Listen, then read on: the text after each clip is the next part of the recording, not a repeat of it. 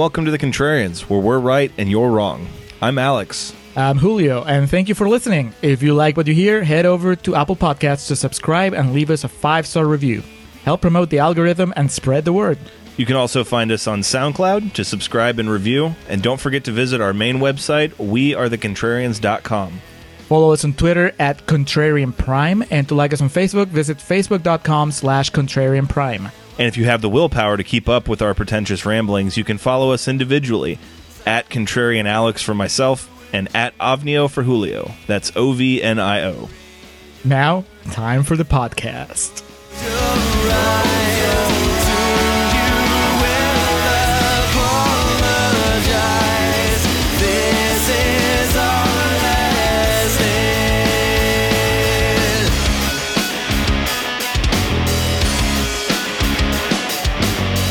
All right, I am recording for Contrarian's Corner for Snowpiercer. Hello and welcome back to The Contrarians, where we're right and you're wrong. My name is Alex, joined as always by my co-host, cohort, Julio. Uh, I guess not. No, not a co-pilot.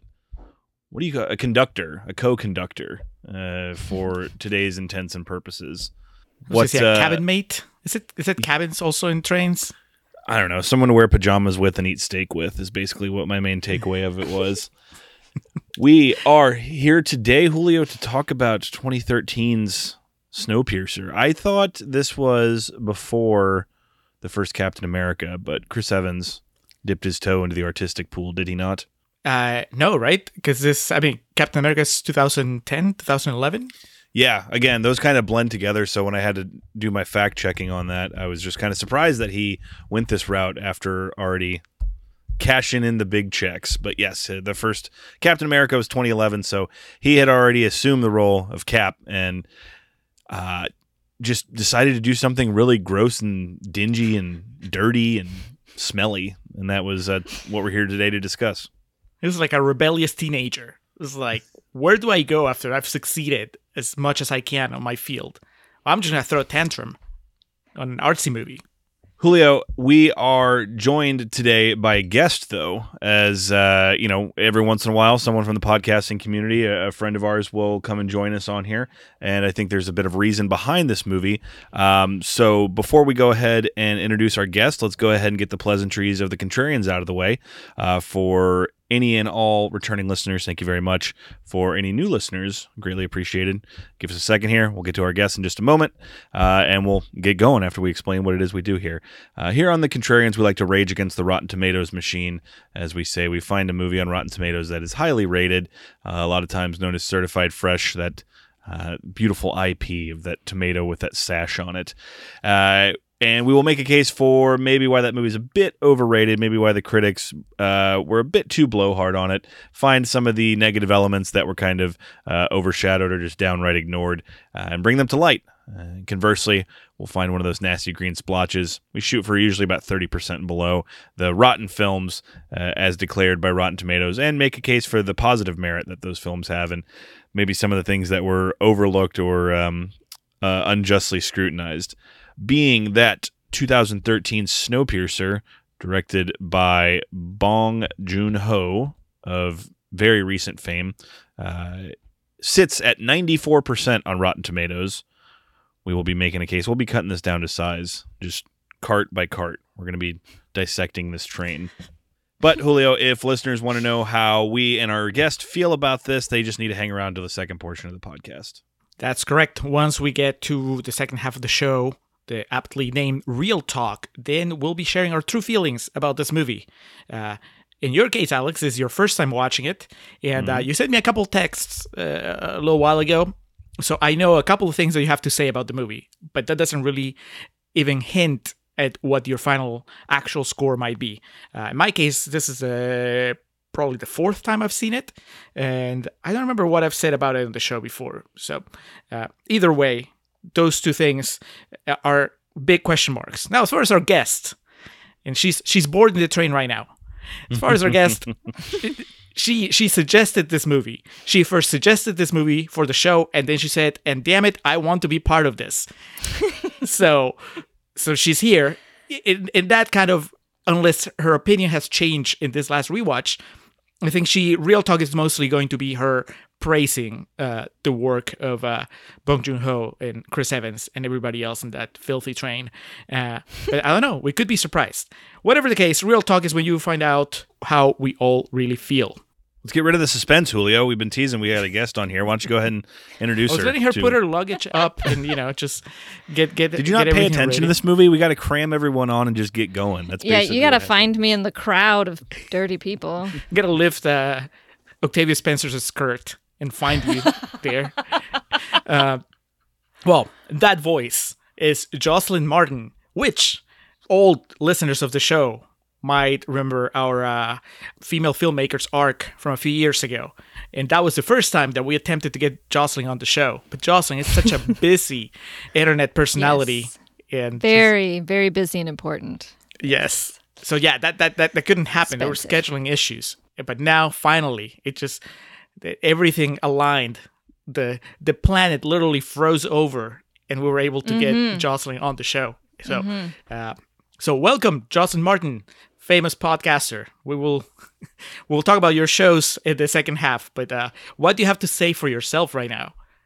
Um, nothing except it's a pleasure to be here. I uh, have prepared to talk about Snowpiercer by not showering for a week, and I've been eating only gelatinated cockroaches, and I don't feel great. So I feel like I'm very much in the mood. That that's how you get go. in the zone. Yes. Mm-hmm. Yeah, I'm coming for you there at the front of the train. So watch out. We go from the Lazarus, the boat of our last episode, and Jason Takes Manhattan to the train uh, designed and rolled out by Wilford. Does Wilford have a first name? Ed. Hmm. He's just the omnipotent Wilford. Um, yeah, there, there's a lot to get to with this movie, and we're, we're we've boarded, we're taking off, so now it's just the pre uh, pre ride instructions. Julio, uh, as I mentioned, 94% on Rotten Tomatoes. That means you know most of these critics. This was before Parasite, but they were already all aboard the uh, Bong uh, train. And what were they saying about this?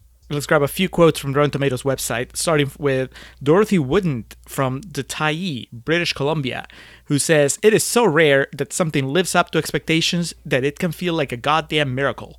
Ladies and gentlemen, I give you Bong Joon Ho's Snowpiercer. I, I don't know how this could live up to anybody's expectations because how could you expect this at all? Like, uh, I guess maybe she read the graphic novel that this was uh, based on. Was it based on a graphic novel? a French Is that what graphic it novel. was? I, I, I. Ooh. Yeah. Les Transpersinogen. I'm sorry, I can't. Ooh. It's uh, Ooh it's la right in front of me, but uh, yeah, I'm. It's uh, the List Snowpiercer. Snowpiercer. yeah. Later retitled The Escape. okay. and Peru is uh, where is the Chris Evans? Where is Captain America? Uh, David Sims from The Atlantic says that rare experience you don't get to have much in the summer anymore. A loud, clanging, original action flick that's grabbing you by the lapels and yelling in your ears. That doesn't sound like a pleasant experience, uh, David Sims. Do you like being grabbed by the lapels, being yelled at by a movie? I don't know if Chris Evans is doing it. I'd be down for it. If Alison Pill was Yeah. doing it, I'd be down for it. Put me on that train. How about if uh, Billy Elliot is doing it? Did you even recognize Billy Elliot in that movie, Alex? I know Jocelyn looks like she's a big fan of uh, I definitely did. JB Bell. Yes. Uh, no, I can't say that I did. It's uh, his Chris Evans' uh, sidekick. Oh, okay. You've seen Billy Elliot, right? He just wants to dance. He wants to be a ballet dancer. Oh, yeah. That's And- that's why you know that. And his father doesn't want him to be a ballet dancer because no son of his is going to be a ballet dancer. Nope. and that's you nailed the accent too. That's the movie that uh, on Modern Family, Cam and Mitchell talk about because every time like Cam tries to explain the plot, he starts crying. Yes. yes. Yes. Um, and finally, uh, Nguyen Lee from the Script Lab says the right ticket to spend on is the one that will get you onto a train. This train, all aboard. I had to include it because you know there are so many train puns I figure I would, I would mm. throw the script lab a bone and feature theirs. All aboard, Alex. Let's take off in the most awkward way possible with the very first thing that hits the screen is the Weinstein Company. So puts you in a, in a certain state of mind. Uh, this movie is streaming for free on Tubi, so that is how I came to watch it. Uh, Jocelyn, do you own this? How did you uh, watch it for this uh, discussion? I chose to watch it with commercials, so it was free on Amazon Prime, which was upsetting. But the first time I watched it, I somehow it was on Netflix for a time or something. You know, they rotate through. Somehow I had a streaming service that just I could watch it all the way through. So, Yeah, I, I saw I had the options of the IMDb through Amazon, that's with commercials, or Yeah. Tubi, which is also with commercials. so either way, I was gonna get hit with uh with some uh, force breaks in between some of the craziest things happening on the screen. Uh, good old Tubi coming to the rescue, and I guess sometimes Amazon Prime, uh, IMDb will do it too. Because yeah, this is not streaming anywhere else. Uh, yeah, which is surprising after the 2020 that uh, Bong Joon Ho had. Uh, as we go into this, I would just like to remind my co-host and our guest, uh, I have still not seen Parasite. I plan to, and I've been relatively spoiler free up until this point. So if you're gonna make any like parallels or allusions to one another, let's keep them vague. ah, Good. I- I'm glad you did that. Although my only Parasite related note I have is the dad from Parasite, because the the guy that they free, uh, you know, the guy that's a prisoner that they rescue, he's the the dad in Parasite, and uh, I can never remember his name, like the actor's name or the character's Kang Ho name. Song. Yeah. Well. It's a lot easier for me to say the dad from Parasite because that way everybody is, knows who I'm talking about right away, except for Alex, I guess. I do now. So, all right. So the Weinstein Company starts us off with Snowpiercer, and right away, kind of a odd play. My note says jobber credits in the opening. We go through like all the shit that never makes it onto TV at the Oscars in the opening credits. You know, it's not just like Chris Evans is the Snowpiercer. We're getting like information on makeup and who did the music and shit. It's uh is this something he did in Parasite? Is this what does he like to front load and show, "Hey, these are all the people that made it." I don't remember i i how remember. it works in Parasite. I, I just hear my assumption is that he had so much backstory to get through in those opening sort of voiceovers before you actually get to the train that uh, he was like, well, we're done with the main credits and we still have about five minutes of exposition that we have to deliver. just keep throwing people up there. Keep going because we still have to tell him about the the the chemical that we released and all that other stuff. So that would be my guess. But you know, it's been a while since I've talked to uh to Bong Joon Ho, so I don't know. I- I'll have to check with him uh, next time we, we talk. So, as opposed to just trying to make sense of what happens here, as we do from time to time, we turn to good old Wikipedia, and I'm just going to kick us off here with the plot summation. Being 17 years after an attempt to stop global warming via climate engineering uh, catastrophically backfires, creating a new ice age in 2014. Uh, parentheses, uh, shit, I couldn't even pull it off. I was going to say, if you're looking for Ice Age with Ray Romano, click here. Uh, the the remnants of humanity have taken to uh, a circumnavigational train, the Snowpiercer, run by reclusive transportation magnate Wilford. The passengers on the train are segregated, with the elite in the extravagant front cars and the poor in the squalid tail compartments controlled by armed guards. Uh, there's an actual chemical they name later in the movie, if not in the beginning. I didn't catch C CW7. So, as with most things, uh, especially modern movies with all the politics that come into play, they're just trying to show us right away how stupid we are. They're like, your naivety will get the best of you. But Bong uh, Joon Ho, he couldn't even be patient about it. He couldn't even base it 10 years in the future. It's supposed to take place like months after this movie's release, which we weren't that bad off yet. Yeah, but maybe, I mean, no, I was about to say he, he saw like Trump running on the primaries and he was like, ah, we're done. Gotta get this out. um, you know, what you just read, that is kind of cheating because, well, Jocelyn knew that and I knew that because we'd seen the movie before. But I can only imagine, Alex, how difficult it must have been for you coming in cold into this movie and taking notes and you know knowing that you had the responsibility of leading us in the in the this journey of you know recounting the plot. Because this movie takes forever to actually explain what's going on. So were you like thrown into this train and just at a loss for a while trying to like figure out why they were stuck in a train and why they were being oppressed and what that had to do with global warming I mean, I've seen Waterworld before, so I basically got the gist of what was going on. But Same uh, thing. yeah.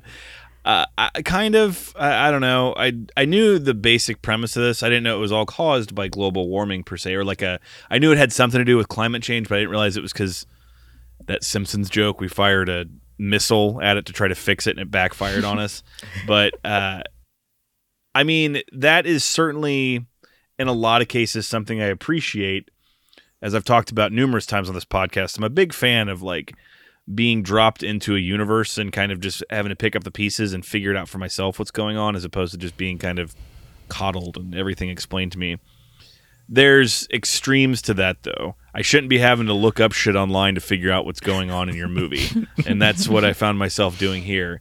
Uh, you know, my notes right off the bat is just like 17 years question mark global warming dot dot dot dot dot. This is a terrifying scenario. Serious Chris Evans is back. We all eat Jello. Those are my first few lines of notes, just trying to figure out what's going on. Jello, we should be so lucky. uh, yeah, my my main note opening here is just that that prologue felt like it told me the story of a prequel that I would have preferred watching instead of watching Snowpiercer. I think the story of how humanity manages to completely, absolutely fuck up the planet right before this movie starts, like I wanted to watch that. And then, you know, okay, if, if box office is good, then give me the sequel of what happens in the train. But the real story, what I'm going to connect to, is just seeing uh, the world attack global warming the worst possible way, like you said, by shooting at it. That's the American way, though, man. Just firing up. And I understand there's multiple nationalities on this uh, train, but that that just reeks of American uh, arrogance. Uh, before you can even really get adjusted, I, I don't know. You, you guys, did you guys both see this at the time of release? I did. No. Okay, so no. You saw this later, so I think it's a good measuring stick here between the three of us. Uh, but even more so than for Julio, because you saw it at the time of release, wasn't it kind of just weird how they just really nonchalantly introduced Octavia Spencer, considering she was coming off of winning an Oscar? They were just kind of like, "Here she is." I did. I I cannot. I like Octavia Spencer. In fact, I love Octavia Spencer. I think that she's is such uh, such an empathetic actress. But Octavia Spencer action star, it just doesn't work for me for two reasons. One, because it just you know some people you just can't buy as action stars. Like like mm. if you put me in Die Hard, you're like that guy's not gonna make it. You know, and and Octavia Spencer, she makes it far into this movie. So don't buy it. Number two, because I love Octavia Spencer, it's just like a little too much to see her get beaten up in this movie. I'm just like I don't I don't need to see that, you know? Like have them punch Chris Evans. I don't need to see Octavia Spencer with a black eye. So uh, yeah, it was it was not a pleasant uh, thing just seeing her. Uh, and that's almost rounding out our cast of characters in the. Do they call it the foot or the shoe, the tail? What do they What do they refer to it as? The back section. The section. back. Yeah, the back section. Oh, I've got shoe on the brain because we have. They the, are the foot, though. You're right. the foot. Yeah, Uh, yes. Tilda makes that metaphor. yeah. We get the big f- shoe speech. That was on the translator's day off. That whole speech it was just Bong Joon Ho had some serious difficulties with the screenplay at the, in that part. So officially rounding out uh, the five piece, the that kind of helps facilitate the operations, or at least is prophesizing this whole uh, takeover, this hostile takeover. We have Jamie Bell as Edgar, who is the sidekick to Chris Evans in this, and then John Hurt as Gilliam, who is like, I don't know. Uh, is Not there? William Hurt. I was gonna say, who is over Morpheus? Isn't there someone like an old timer that's over Morpheus? Would that be the Oracle in the Matrix? I think so. You're the one that's seen those more recently, Alex. I know, and I can't stop thinking about him because I have watched Oh. the, the first two recently. There's like an an older captain, I guess, that, that kind of dresses him down in the sequels. Like, oh, you're a fanatic, and I'm a real believer. Yeah. Uh, but that's not the vibe you get from John Hurt here. He's such a nice old man. No, but he's still he's still like one step over Morpheus. That's what I'm saying. Like I was trying to think of he's like a nicer version of Morpheus. He's all knowing, but he's not, you know, kind of a bitch a lot of the time and not very condescending. he's uh really one of the more likable characters in this movie, so it's, you know, natural by the end that you just fucking hate him. It, it makes all the sense. I mean, I don't know. I'll, I'll throw this to both of you. To me, and that is my note. I'm like, there is no movie that wouldn't be improved if you replace John Hurt with William Hurt. how, how do you feel about William Hurt, Jocelyn? As a How do you tell the two apart? well, one, you know, I don't think William Hurt I have- has a mustache. I gotta look him often. up. Uh, so William Hurt would be the sexy man in uh, Michael, which is a movie we covered on the show. Uh, He was also in uh, Lost in Space, the movie. He was Kevin Costner's conscience in Mr. Brooks. Yes, yes, he was. Ah, I know this guy. Yeah. He's just younger, basically. He's the exact same person. He's just younger. I mean, I, I would, I would like to see him just kind of leading the resistance in the, over here, mentoring. okay. Uh, because he's not so frail like John Hurt. It was like, come on, how is he still alive? Are they related? They're not, and I found that out last night. Hmm. I, The Hurt I- Bros. I- did you know, Alex, that they're not like father and son, or even older brother and younger brother? I did not know that, no. Which you know you would think that it's actually pretty obvious because John Hurt is British and William Hurt is American, but uh, it wasn't Oh, until I was reading up. good point. night that I mean they could have grown apart, but anyway, yeah, no relation, but still one is a much more, I guess, has a much more stronger persona, and I think that one fits in this train from hell a lot better than the other. But what you Also important to note is William Hurt's arm and leg could have fed a lot more people. That's true. just thinking logistically. Tastier too, probably I mean, he is younger, so juicier. we do know that. So they are staging uh, a prison break. Again, we're dropped into this world, so you kind of have to pick up quick, or you're going to get left behind. Uh, the idea is they are in the the back, the, the last cart. They're in the doldrums, and there's this system of gates that operate, and they have basically a window of four seconds uh, to get through. The reason these open up when these guards come to feed them uh, each night. So they've devised like this massive battering ram type contraption that's I don't know where they got all these supplies, but they did. And so their object is to blast through the guards and basically get into a position where it's just going to jam all these doors open and so they can't close and they want to get to the holding cell is my understanding because they're going to free the gentleman who designed the security grid um, I know they want to get to the front. At this point in the movie, here in the first, you know, 20 minutes, is it specifically laid out what their plan is when they get to the front or just they want to get there? I'm going to say no. All we know is that they want to get through the doors. 'Cause the They want to take the engine. Yeah, they keep talking about wanting to take the engine, I guess. And But what does that mean? We don't even know. yeah, you don't even know that the that the train is going around the planet until I don't know an hour and a half into the movie, I think. So at this point, you could just be thinking that you're watching uh, a regular train journey gone horribly wrong with the with the really evil foot soldiers here. How how lost were you, Alex? Uh, when because I think this is around the time that Tilda Swinton shows up. Uh, yes, because what happens is this kind of trollish looking woman comes in and takes uh, two of the children. She just kind of comes and measures them, and this is where I was just like, "Oh Jesus, this isn't going to go well."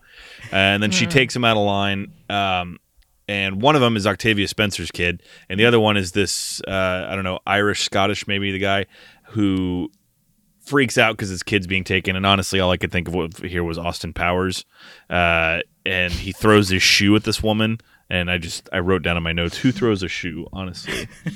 and so you know we're we're recounting the plot here, but we're gonna get into it. The basically it's as good of a time as any to bring up this sh- shot specifically. He throws the shoe at this broad and then it hits her in the head and she starts bleeding. It's like, you know, your classic just kind of one trail down from the forehead. and then she like wipes it off with her hand and licks it. for the entire duration of the movie, I was waiting for that to pay off. Like you know, it was like some Mm. some For level to get of COVID. no, it was some like um type of like uh, sustenance or even something like you know Gary Oldman in The Fifth Element, how he like bleeds motor oil, and just I was trying to figure out what Mm. the purpose of that was, and I guess it was just a character quirk. Uh, because no other character does that in the whole movie, and there's a lot of blood. Yeah, that that actress just improvised that on the day. she got away with it. She saw all the weird shit going on and it's like, "And what if I lick my blood after? Why not? We're throwing shoes at people right now, so it, it might as well." Um, that guy, by the way, Alex, it's uh, that's Spud from Trainspotting. I don't remember if you've seen Trainspotting. Many But, moons uh, ago, Yeah, he's uh, the he's one of the of the junkies that's friends with uh with Ewan McGregor in the movie, and he's just I've seen him in other things before, and uh, he's always just this long suffering character. Always horrible things are happening to him. So of course they were gonna take his kid here, and of course he was because you know Octavia Spencer. I guess she didn't throw her shoe at anybody, so that's why she's.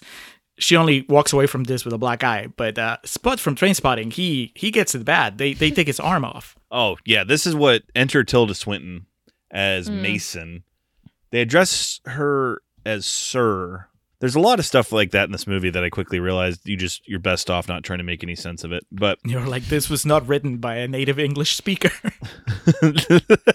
yeah, my note just oh great, here's Tilda Swinton. Jocelyn, I have heavy beef with Tilda Swinton basically because I watched We Need to Talk About Kevin and everyone in that movie with the exception of John C. Reilly has had like this insurmountable hurdle to jump over with me. So Oh comes no. Yeah. Tilda Swinton's still working her way back up. I recognize she's a great actress, but she showed up here just basically looking like Liam Gallagher in 20 years. Uh, she has the big fake dentures, uh, the haircut, the big glasses. Um, she is second in command to Wilford and uh, is basically there just to keep people in order and to remind them, you know, who's the boss. It's not Tony Danza. It's Tilda Swinton, and goes on this spiel and makes the analogy about the shoe. The shoe is important, but it is not the brain. And all the while, the guy who threw the shoe, man, this is some crazy shit. My notes, like, I just stopped and I was like, what is going on? And Mm-hmm. they stick his arm out the train through like this little glory hole they cut in it, and it freezes. And then they pull it out and then they smash it with the fucking sledgehammer. It's wild. There's Jason X where he freezes a woman's head and then shatters it, but that shockingly wasn't as nearly as brutal as this. When y'all saw this both for the first time, was, were you expecting it to be as violent as it is? No. I had no idea. I just I vaguely was aware of Snowpiercer. I had no idea who was in it. I didn't recognize Tilda Swinton on the kind of the thumbnail. I didn't know Chris Evans was in it. I was uninterested in Chris Evans. He was Captain America, big deal. I don't really care. Um, so in the middle of the pandemic, we started having movie nights and we would trade off. Every Friday night was movie night and we would pick a movie and we wouldn't tell the other uh, my husband and I wouldn't tell the other person like which it was and I was like here's a weird movie we're going to watch. Like who knows about this? I didn't even know Bong Joon-ho had written and directed it or anything. So this is actually the film that like sent us down a Bong Joon-ho rabbit hole, which is a very pleasant rabbit hole to go down. Anyway, I had no idea it was as ruthless and bloody and just it's relentless. It's very violent. I just love the idea of you two just awkwardly sitting on the couch watching these horrible things happen. Like, hey, date night. With the popcorn. I think that uh, uh, it's something that happens on the rewatch, though, is that once the shock value wears off, we're like, this is not practical. So many things that happen in this movie are just not practical. They're, mm-hmm. It just feels like Bong Joon Ho had this image in his head. And he's like, well, we're going to get there. We're going to put that on the screen. And I don't care about the logistics of getting there. So, yes, on paper, the idea of a guy with a frozen arm and a different guy with a giant sledgehammer breaking it, I'm like, that's awesome. But connecting the dots to get there, th- that doesn't really seem to be Bong Joon Ho's forte. Uh, you know what I mean? Like there has to be an easier way of taking a guy's arm off than cutting a hole on the window of your train and sticking his arm out for like 12 minutes or something. I guess what was the original intent of the hole? like when you designed this train, were you like, and we'll have a hole where we can stick arms out to punish people for insurgency? Like, that was some forethought that I don't see reflected in the rest of the train, which I'll get into later. But I think that they they were just uh they were just improvising, I guess, as a you know they've been on that train for what thirty years now? No, seventeen years, however long. And uh, and at some point, maybe what was originally a glory hole became a, a torture hole at some point. It's a very large glory hole, Julio. Well, it's real. the, it's the That's, it's the back of the train. Someone is exaggerating a little bit. it's the back of the train, so it's like a communal one. You just like oh, I see. yeah, Okay. It's a it's a Wow. group glory hole. Ooh, the future is bright. Okay. Listen, I hadn't even made that connection. Alex is the one that brought up those those those words. Uh, well, I didn't say communal glory hole. That's that's all on you. I probably won't be using that phrase, but you know, despite my feelings on this movie, I definitely will be stealing Mason's "be a shoe" when she tells the whole back of the train. That I guess that's their operation life. So that's God. I wish I had that line when I played video games online, just yelling at people to be a shoe. uh, Be a shoe, and uh, and so it is. it's- so it is. Uh, we find out bullets are extinct, which we see Chris Evans kind of looking in. Uh, it's kind of the fucking ocean style setup for the jailbreak, the slow motion shots of them like casing the joint, and he just sees the clips and these guns are empty. Which I'm kind of surprised it took them 17 years to figure out they would eventually run out of ammunition, but you know it is what it is. So the the time comes, they breach the gates, they get through to where they need to go, and the chaos starts right away. There's it's it really reminded me of like a final fight or a side scrolling beat 'em up because they get through the first few decks of just, you know, guards one, two, and three. It's like a Streets of Rage type thing. And then they get to the end of the row and there's like the bigger guard that's swinging. I don't know if it's like a kettlebell or what the fuck he's swinging, but then the. Is he supposed to be Gilliam's son, the guy who doesn't speak at all but kills maliciously? Oh, tattoo guy. Yeah, the the ninja that they have um, among the ranks. I don't know. Um, they have they have a, a parkour MMA fighter of sorts in this team, and they wait until I don't know thirty minutes into the movie to unleash him on the bad guys. Like before that, he's just wasted pushing around uh, John Hurt's wheelchair. Why wasn't he the front line? Right. Like I mean, Chris Evans is Captain America, but he doesn't have his shield in this movie. The other guy is just bouncing off the walls and just being really creative with the way that he kills people. Uh, why isn't the movie about that guy? Because he wasn't Captain America. Oh, oh, Enter Kang Ho Song. Is that how I say it? Kang Ho Song. the dad from Parasite. Yes. Uh, enter Kang Ho Song, the gentleman uh, Minsu, who was the designer of the security grid on the Snowpiercer. He's like in a cadaver shoot. Uh, they pull him out. We find out now that he's an addict of Kronole, and this appears to be the, uh, I guess, the drug of choice on the Snowpiercer. It's industrial waste that it looks like people just like not even snort it, just kind of breathe it in and hold it up to their nose. Uh, but I guess this is the equivalent of detox. It doesn't really explain like if he tried to stage his own mutiny or some shit. He is just locked up there, and then his um, not even cellmate just next to him. He opens up the cadaver chute, and I guess it's his daughter. Did they specifically call out that it's his daughter? Yeah, because she calls him dad a couple times. Okay, okay. Yes. And of course, she's the youngest, so she has to be able to like predict the future and see through time. Because it wouldn't be a science fiction movie without that character. but only only when the plot requires her to not when the characters could actually use it it's just like a couple times when it really doesn't amount to anything and then when chris evans and his team could actually use some good like telepathy or uh whenever she could turn into a Clairvoyance. voice- clairvoyance there you go whenever they could actually use that like she could have said hey just so you know don't trust john hurt he gives me he gives me bad vibes nope it's just useless stuff. No. So so what is the point of, of introducing this element? I I don't like it, Alex. If I wanted an X Men movie, I would watch an X Men movie. they enlist him to help them lead their revolt towards the front of the train. He says he'll only do it, you know, for the the Kronole, uh, but also that she's going to come along with. And I guess that's the whole thing because she was probably born an addict that she is addicted to it as well. So it's on. They're just going to keep hot wiring all these gates they have to go through, uh, all the while just feeding into their drug addiction. This is the first time, as the, the trek kind of begins, that we get a shot of dead Earth, and it looks like, um, Ohio. well, yeah, it just looks kind of like any random city is just frozen over. And you know, was it Roland Emmerich that directed The Day After Tomorrow?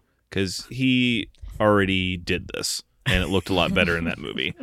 Uh, I think he had a little more to work with than a forty million dollar budget, but uh, we've seen it. We've been there. Jay Gyllenhaal, Dennis Quaid, uh, the actress from Phantom of the Opera. Really, why? Why even go there again? He did indeed have a bigger budget. He was gifted 125 million by 20th Century Fox, whereas Mr. Ho had to beg for his meager 40 million that he was given. But the the world's frozen. If you're gonna show me some you know post apocalyptic type shit where we all fuck the earth up, show me something new, man. Show me just like a smoldering crater or uh I, I don't know. I don't know what someone could show me at this point, but show me something new. It just seemed kind of silly. Everything's frozen. We get it. It was like Texas a few months ago. There you go. Show me like the, the desperate people frozen in motion. Well, even then, i- it's not relatable because there's not like a frozen Burger King. It's just all generic places. Like, show me, uh, you know, a Tower Records or something that was frozen and abandoned, or Show me the Sbarro. last blockbuster. Just like Yeah. Oh, Burger King, you'll miss it the most, huh? we all go for, for what hurts the most. Yeah, we well, I loved mean- you most of all. I would say Whataburger, but that's not universal. There's not mm. people that will get that one everywhere but the South. All this talk of food is clearly spawned on by the next scene here where they find out what their protein bars are really made of. And is it cockroaches? It just looks like there's some kind of creatures that's just being ground up and uh, Julio, we, we covered a movie previously that um that had a scene very similar to this. And of course it was none other than reindeer games where there's creatures, uh, monsters in the gelatin, as Isaac Hayes' character says in that. And that's basically what we have here. This is like Soylent Green is people because it's just, it's so not subtle. Here's this giant vat of critters, and then it just shows them being pounded into bars, and then you cut to like people stuffing their face with them. It's ridiculous. Well, Except that it's not people, and that's the big letdown. I mean, I don't know about you guys, but when I was watching it, I thought that was a big reveal. I was like, oh, they're about to find out that they've been eaten their own, right? It makes sense. It's like we've seen a lot of people, we've seen people getting taken away. They're turning them into food. The big reveal right now is going to be ah. the, the, the black gelatin bars are people. So then they open it and it's bugs. Uh, you know, they open the big kettle or whatever. And uh, I mean, yeah, that's gross, but it's not people so it's not like imagine and of course Bong Joon Ho is just not he's not bold enough as a filmmaker to do this but you know imagine they open the they open the lid and and that's where they see like Octavia Spencer's kid or like uh the guy from from uh Trainspotting's kid oh, like Jesus, dude. that is you my know like a wallop that that you won't recover from that. That's when you're like all right I I I yield. Snowpiercer wins. But no instead it's just bugs. And so okay. Okay yeah okay don't go with the kids. That's just too much. But the the guy that they take earlier with the the guy that plays the violin Mhm.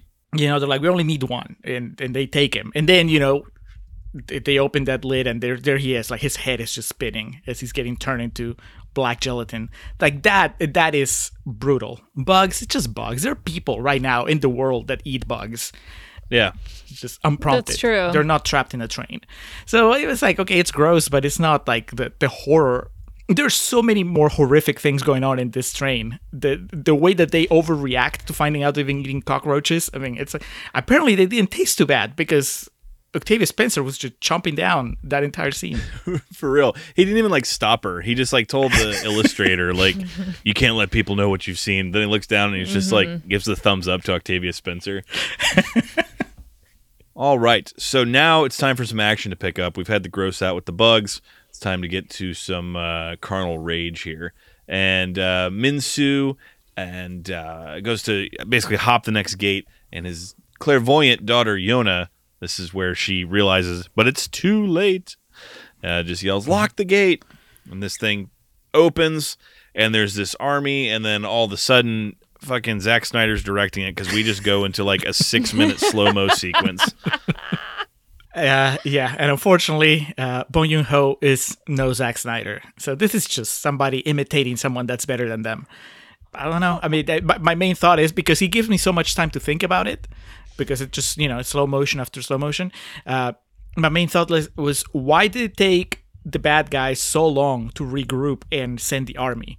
You know, like the riot police is there, and they're like they they have weapons and they have like special glasses. They're they're armed and ready to go. And uh, why didn't this happen like as soon as they breached the first barrier? You know, why did they t- take so long? Um, and then You number would two, think like- after 17 years they would have had like a plan in case something went awry. right, and they'll be just itching for action, right? If you're like, it's not even the first time this has happened. yes, This that's is like true. what, like the third or fourth time. so like, I don't know, guys, get it together. Their response each time was, "Well, it won't happen again." Or no, uh, yeah. each time it happened, uh, Wilford and Mason just offered thoughts and prayers and said, "You know, Right. right. they fired the one guy in charge of one of the units. They're like, all right, now now we're good to go.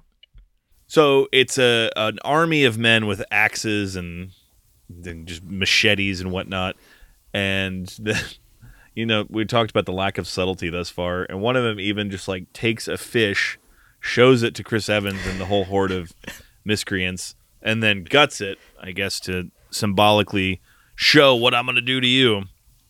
And I'd say symbolically, like I don't understand what that is. Again, if he if this happened like really quick, or just like one of the big dudes in the back just held up a fish and gutted it, that'd be kind of cool. But again, this whole slow motion sequence, and it just felt like it took forever to get where we were going. And when they finally just started going to battle with each other, it was just like, all right, here we go. And then it just turns into pretty much Oldboy.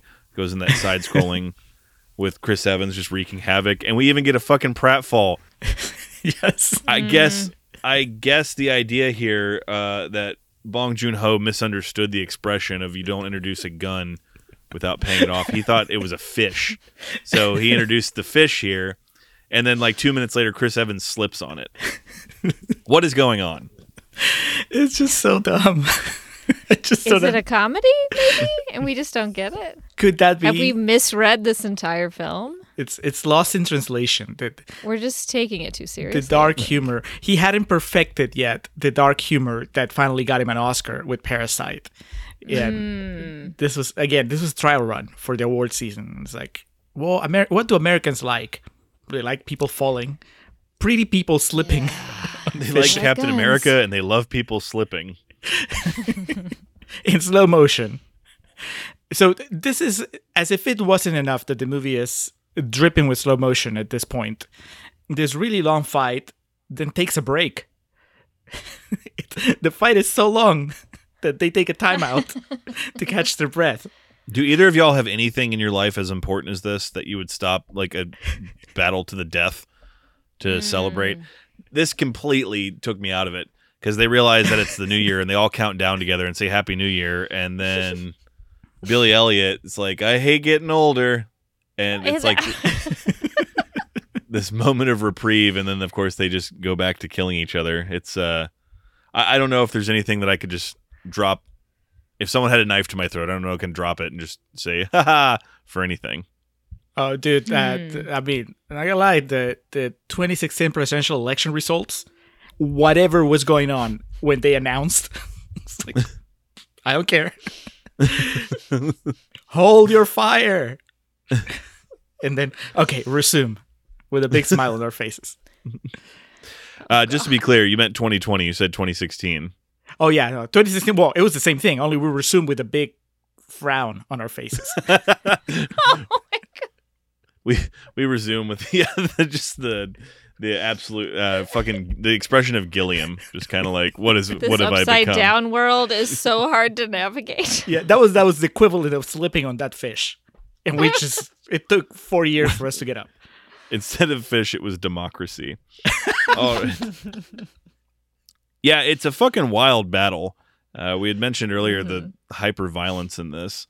What it leads to, unfortunately, is Joselyn. Is there any backstory besides be, behind like the two big henchmen for Mason?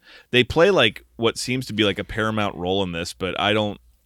It doesn't seem like too much backstory is given to them, nor are they played by anyone of note. No, I don't think so. I think, and really only one of them is significant. Well, I guess there's the weirdo bald guy later on, but the guy who kills not William Hurt. Um, Right. you know, he becomes like he makes eye contact with Chris Evans through the television monitor, so you know it's on. It's a little tete-a-tete since this is French in nature. yeah, but I don't I don't know the significance of that except wasting a lot of bullets through glass. And yeah. the one guy with the good hair gets impaled in this scene too. oh, because that's the guy that kills Billy Elliot. Mm-hmm. The survivors of this battle do take the bridge, though, and uh, Mason, Tilda Swinton's taken hostage by Curtis, and basically just sits her down, and they borderline are like torturing her because she's a hostage now, and they cut a deal with her that she, she's going to take him to Wilford, and again. The specifics aren't too well laid out, but the idea is, you know, we're going to take you captive, and then you're going to take us to the front of the train, and then we'll we'll take it from there. I mean that that's that is as far as their plan goes because I don't think they even know for sure what's gonna happen once they get there. Not even John Hurt seems to know, or at least he hasn't told them.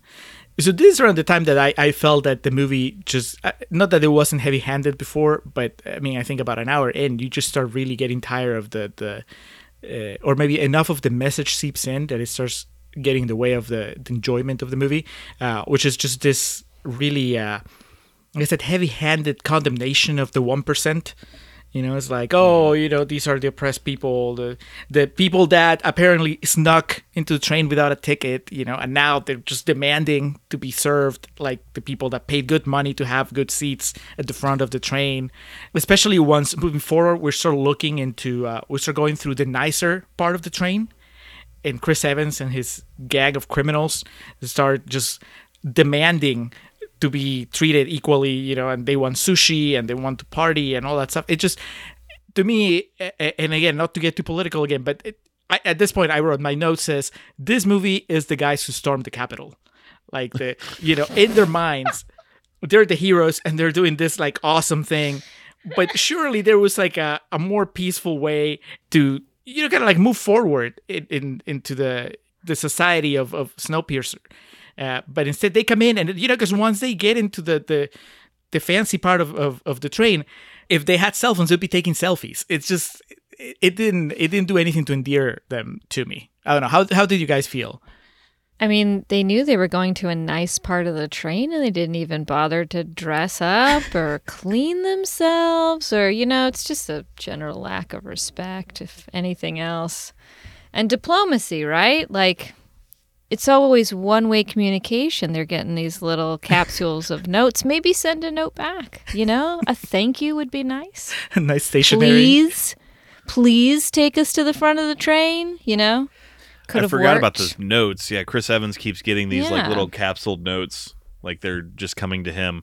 It's like the world is made for him, and we're all watching him on TV. little emojis cheering him up encouraging him to keep moving uh, Mm-hmm. you're right i would have Thumbs up. liked to see the, the the people from the back of the train kind of try be a little more forward without being violent about trying to mend whatever rift has happened with the with the people at the front maybe next time don't wait until they come and take your kids away just send the kids to the front Right, yeah, like a, a, A gesture of goodwill. Gesture. Yeah, exactly. Yeah, yeah. gotta meet meet in the middle We get some insight to like some previous happenings, and we we again they're speaking in very vague. What's the word I'm looking for here? Cryptic uh, tones, and we see a big scar on Chris Evans's arm. That that'll come back into play, but he's just talking about you know uh, Gilliam tells him he needs to be the leader of the bunch, and uh, tells him you know once you get up there you need to just kill Wilford, cut out his tongue is I think one of the things he tells him to do. Uh, so they begin their march towards the front, and like you guys were saying, uh, they don't dress up at all, and then everyone just kind of looks at them like, "What are they doing here?" Uh, and Tilda Swinton is clearly her hands are bound, uh, and so they're just no one wants to do anything. I guess it's the whole thing of you know white people don't want to cause a stir type thing and they just kind of see it and they're like that's none of the they're all libertarians because they see it and they say that's none of my business it's not my problem and so they they keep marching up. We get through a, a greenhouse, an aquarium. Uh, they eat some sushi. It's obviously the accommodations are much higher at the front of the train than the back, and eventually they find their way to uh, elementary school on board. but it's clearly a very selective one because it looks like there's maybe a dozen students in there. Mm-hmm. This is the the big. I don't even know if it's an Oscar clip, Alex, but whatever Alison Pill is doing here, she plays a teacher. hmm It's just if if it was an Oscar clip, it would be a category of its own. The Cringe Award. Uh, cringe's performance in the motion picture. That's rough, man. I like Alison Pill in in regular life. Like she's she's great in Scott Pilgrim, great in the newsroom. Uh, she's she's not great here. I, I mean, if you guys feel differently, feel free to tell me. But I just it was nails on a chalkboard. she is an insane elementary school teacher who's brainwashed and just you know scientology brainwashing type scenarios where they have all these things to recount. And it's uh it's a lot like you know another simpsons reference the leader episode. The leader is good. The leader is great. We surrender our will as of this date. And they just everything they think wilfred created. For us the audience though we get a little bit of exposition during this scene of wilfred was the man who created this train system uh, basically bringing together all other transcontinental railroads and like a self-sustaining train that could circle the country or the world, excuse me, in one year. And everyone thought he was stupid for thinking that. And then they all got what they deserved because they froze to death when uh, CW7 came. And but yeah, Alison Pill's pregnant. I guess is it Wilford's kid? Is that what we're led to believe? He's just spreading his train seed all over the Oh. place. I- Interesting I didn't- theory. my mind didn't go there, Alex. But now that you brought it there, can't look away. Ooh. Scandal. I mean, Wilford, when we finally meet him, he is he's a pretty attractive man. He's he's certainly charismatic enough. Oh, I, Oh I guess I guess not for Joselyn based on her reaction. are you are you not a member of the uh, Ed Harris fan club? I mean, oh god. Uh, I guess if we were the last two humans alive on a very large, long train, and everyone else had frozen to death, I don't know. You know, I don't really know what I would do. I mean, you've watched the movie. Do you have better options? Sure, sure. Ed Harris, fine, fine. Under the right circumstances, I'll consider it. The world freezes over, and it's just the two of you in a train that's going around the planet. I mean, that's where the negotiations start. yes, And he has steak. He has a nice steak dinner. we're getting warmer.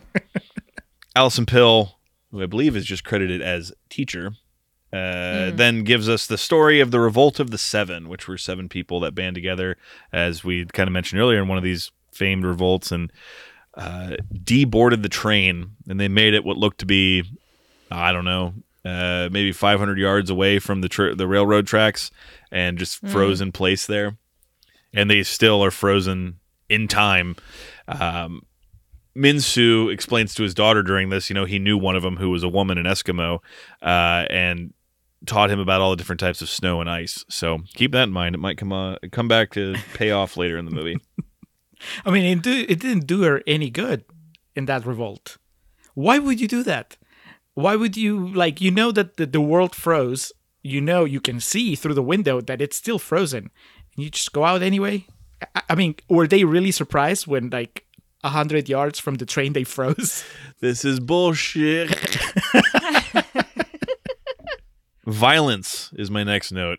As I guess on New Year's, you get eggs. Some people celebrate with black eyed peas or champagne. The Snowpiercer celebrates with eggs. This bald, Moby looking motherfucker brings out these eggs, and I guess they're fresh from the harvest and begins feeding them, uh, handing them out, I should say, to the kids, the people from the foot, uh, the shoe, excuse me, uh, towards the front. Moves past them, gets towards the rear more and more, and this is we get this. It's very um, out of place uh, exchange. It's really more for like an Arnold Schwarzenegger, Sylvester Stallone movie where one of the characters says, "Eggs, I thought these were extinct," and the guy's like, "Well, people think a lot of things are extinct, like this," and pulls out a gun. um, back in the classroom, Alison Pill just opens up. The first person she shoots is a homeboy from Trainspotting, right? Shoots him Yep. right between the eyes. Of course he was gonna be the first one to die. Actually, no, he he outlived uh, Jamie Bell, so he's moving up in the world. I guess by the time Snowpiercer came out. So Alison Pill's opening fire, she ends up getting it from uh, our silent parkour killer who just fucking hurls this knife right into her throat. Uh, it's crazy.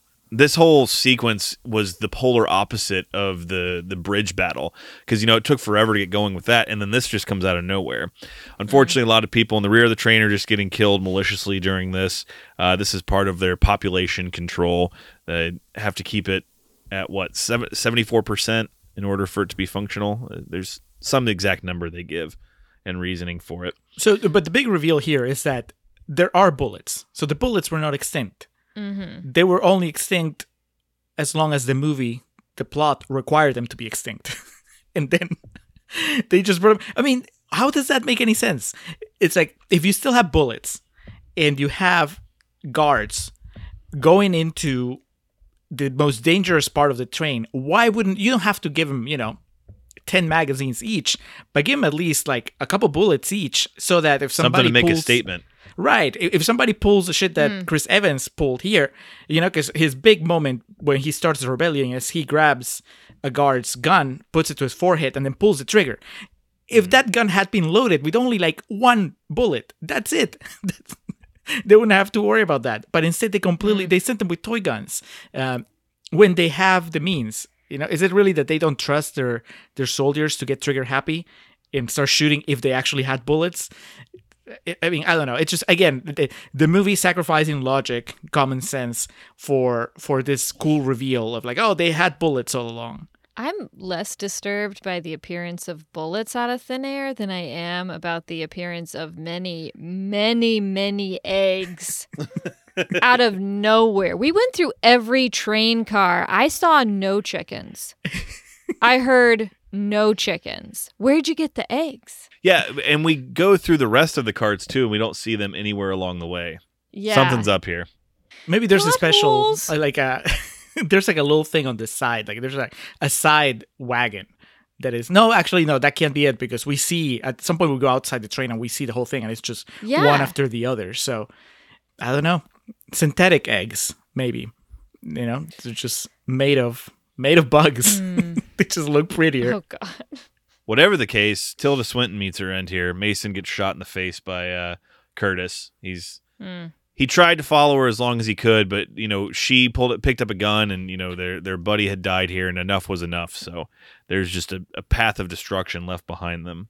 Well, I think uh, um, the guy, the bald guy, uh, he kills John Hurt, right? That, I think that's what sends Chris Evans over the edge. Pushes Curtis over the edge, correct? Because then, yeah, my next note is here is Hunchman, uh, Henchman B begins hunting. Uh, as they move forward, he eventually is able to find them in like a spa cart, and this is where he takes out uh, Octavia Spencer. Man, she didn't even make it till the end, and um, he kills someone else too in this sequence. A ninja guy? Tattoo guy. Yeah. Yeah.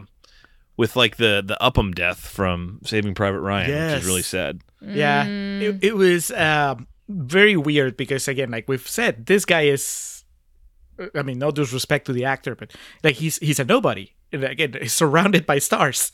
it's like he single handedly manages to put down Chris Evans, Octavia Spencer, the ninja guy, and even uh, uh, the guy from the dad from Parasite. Like it's like it takes four of them plus his daughter, so five of them to apparently kill this guy, and then even then later he picks up again. So But they don't even check. So they finally like the triple team effort. They overtake henchman B and stab him in the side, and then kind of just choke him with a bar. Does Minsu, and then they just kind of assume he's dead, which is always smart in a situation like this. They don't make sure. So they keep moving forward. Uh, what's my next note here? How many fucking carts are on this train? they just Yeah. it's like endless. It's the fucking clown pulling the ribbon out of his mouth. It just keeps going and going. And they eventually I would think like the club carts would be more in the middle. I would expect the greenhouse and aquarium to be closer to like where the elite are, but I would expect there to be a club kind of where, you know, the rubber meets the road with the the lower tiers and, you know, some of the higher class folks mingle, but Yeah. Why are there drug raves happening within yards of the one thing that keeps everyone alive? Well, more Hubris. concerningly, why are these drug raves happening? Because conceivably, the army would have had to walk through the rave to get to the middle of the train to battle the people from the shoe. But you know, mm. we live in a country where no one took coronavirus seriously, so that that makes sense. Those people just with their drinks saw those armed guards walking by. Yeah, man, fuck this. I'm here to party. they'll, they'll take care of it. I'm here on spring break. Uh, Yeah. But that, I mean, at the same time, why is the movie demonizing these people who are just having a good time? I mean, I'm sorry, they paid they paid whatever the ticket price was to get up there and uh, and enjoy the facilities. So somehow Chris Evans and his people they look at them with with just disgust, like how dare they enjoy what they paid for. I mean, I'm sorry. Mm. I'm sorry that you couldn't afford to be like in the, the fancy part of the train, but that, that doesn't mean that these people are the bad guys. Yeah. Again, how about you just sit down, grab a beer, sit down with them, and just talk? That instead of walking past and Get just their perspective, you know? Yeah. Like, what's their experience? how many bugs have they eaten? Maybe they know where the eggs come from. Is industrial waste even illegal on this train? You know what I mean? I think that uh, Chris Evans in particular needed to just unwind. He could have rela- if he could have just relaxed a little tense. bit, this movie would have ended much differently. So, junkies going to be junkies. We have uh, Minsu and his daughter just collecting all of the Kronole that they can as they wander through this club. There's some cart where it's just a bunch of people passed out. Uh, they take all they can and they get to the front. They are at the front of the train, right? And there's the big steel door that has the big Wilford logo on it. And uh, this is about an hour and 20 minutes into the movie. And we have 40 minutes left. and the my note says, okay, this is where the runtime comes from. Uh, as now it's time to slow things down and talk for a while.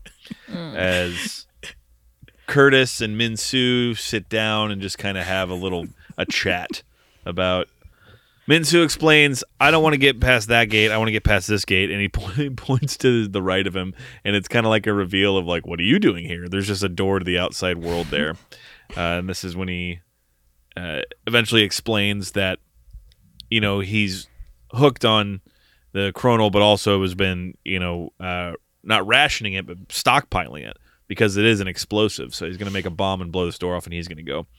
All the while, Curtis explains that you know he's got to see Wilford. It's brought him to this because the horrible things you know he did to get on board and what he's seen, and then also tells a story of like eating people. He said he hates himself because he knows baby tastes the best, and tells the story about um, Billy Elliot about how he tried to steal the baby from his mom, and Gilliam kind of stopped it. And this is where the story of the arm came into play because Gilliam and several others cut off their arms and said, if you need to eat, eat this. Don't eat that baby. And Chris Evans tried to cut his arm off, but he couldn't do it. So that's where the scar of that story comes from. And then all of this so that Jamie Bell can die halfway through the movie because Chris Evans couldn't even bother to save him. It's like After Chris Evans made hard eye contact with him and just kind of did the Yeah, I was like, sorry. nah. too bad, kid. Yeah, the, the, my note here says like, what happened to the sense of urgency? Because you're right, they we were in such a hurry. To, eh, well, I guess slowly we've been slowing down, right? Like they didn't just run through the sushi section of the train. Like they stopped to have a meal, and then they, they stopped to kind of like throw dirty looks at the at the people having the rave. The sushi restaurant is so confusing to me. like, I get it, it's right after the aquarium, fine, but you serve sushi twice a year only, and there's no one in your restaurant. so, like, there's something wrong with your sushi, or there's just something wrong with the location. Because I swear to God, the sushi restaurants around here, like pre pandemic, they're selling sushi every day of the week and you still have to have a reservation just to get in there so i'm not buying it very convenient that no one was in the one sushi restaurant on the entire the one restaurant on the entire train. That's right, because they don't even go through like any sort of food court where you know it's like you have a sushi restaurant, but it's not like they have like a Bush's chicken like in the next wagon Yeah. or Once again, where are the chickens?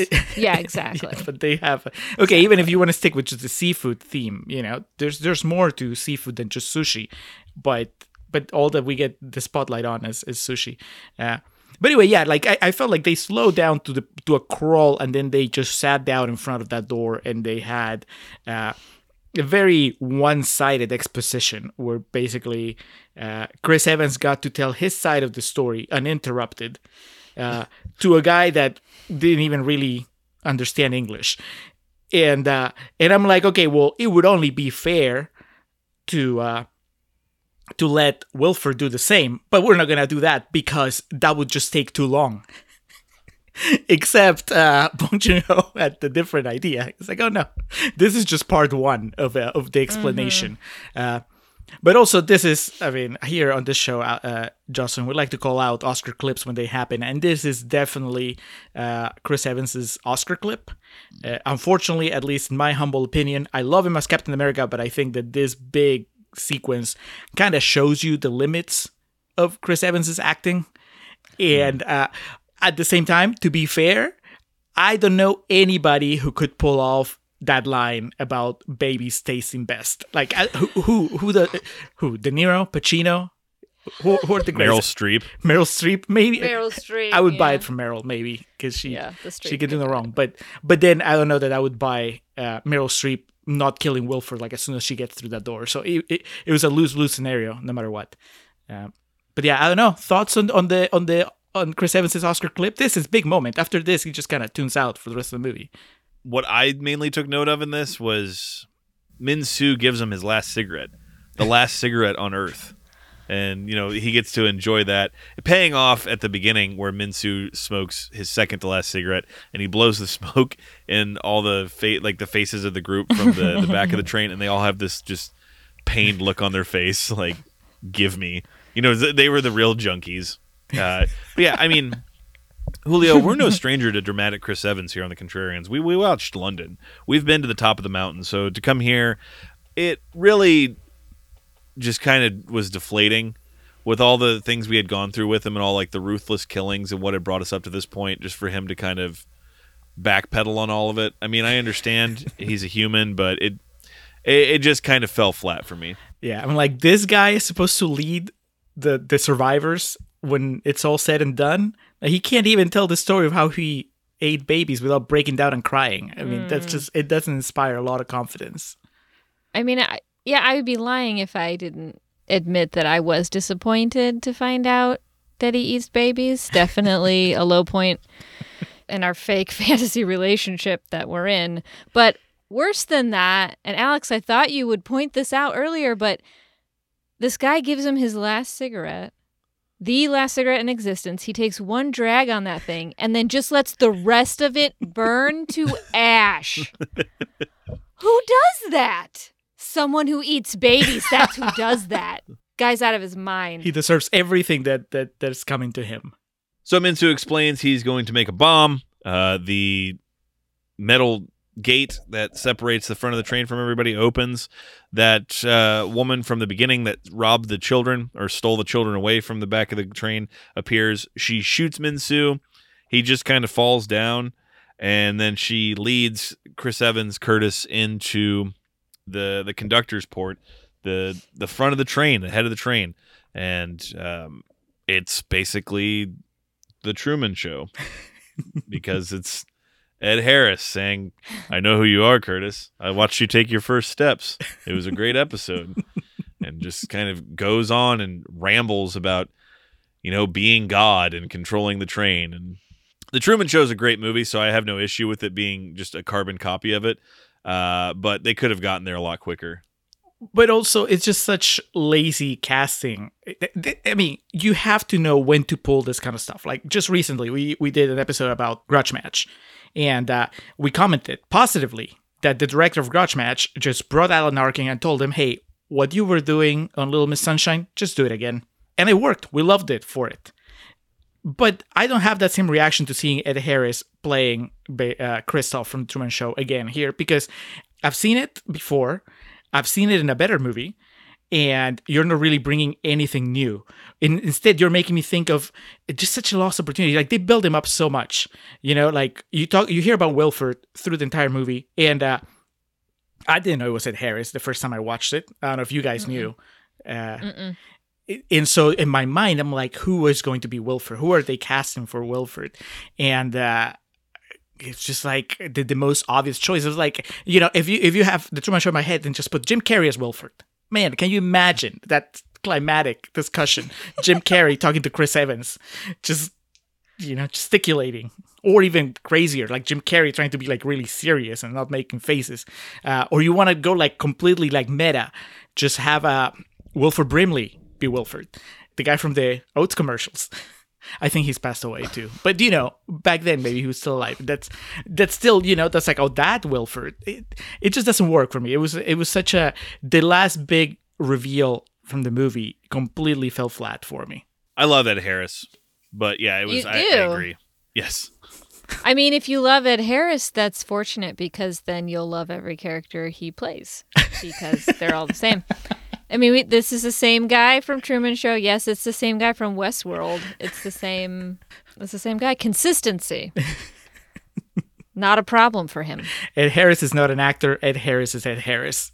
But this is where he uh he he pulls out the steak. Yeah, yeah. He's in his pajamas. He makes the steak. Uh, he's in the engine. I guess that's where he lives. He operates the moon, and just explains all this bullshit we don't need to hear about, you know, the the reason we're here and you know the purpose of the front and the back. He finally fucking gets to the whole point of it, and that's him and Gilliam were working together the entire time. That's how he knows who Curtis is, and he's been keeping tabs on him. And you know, Gilliam always told him about him, so he wants Curtis to take over. He wants him to be the new conductor, the, you know, the, I guess the pilot, however fucking Ed Harris views himself in this movie. and we find out that Ed Harris was the Wilford was the one sending all these messages to Curtis. And again, it wasn't like they were these prophetic, you know, love letters. It was like earth, wind, fire, soul. it was with our powers combined, we are Captain Planet. I mean, talk about taking the longest, more twisted possible way to your destination why not just send Chris Evans a job offer? Instead, you stage this fake revolution. Mm.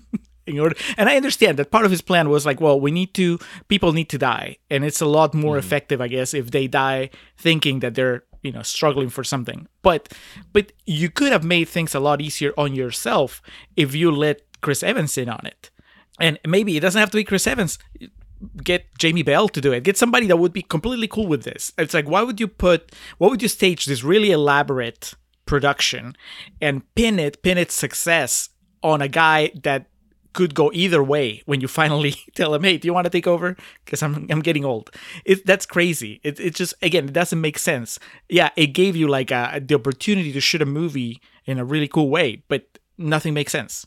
So I, I reject this notion and I completely disconnect from the movie once this final reveal happens.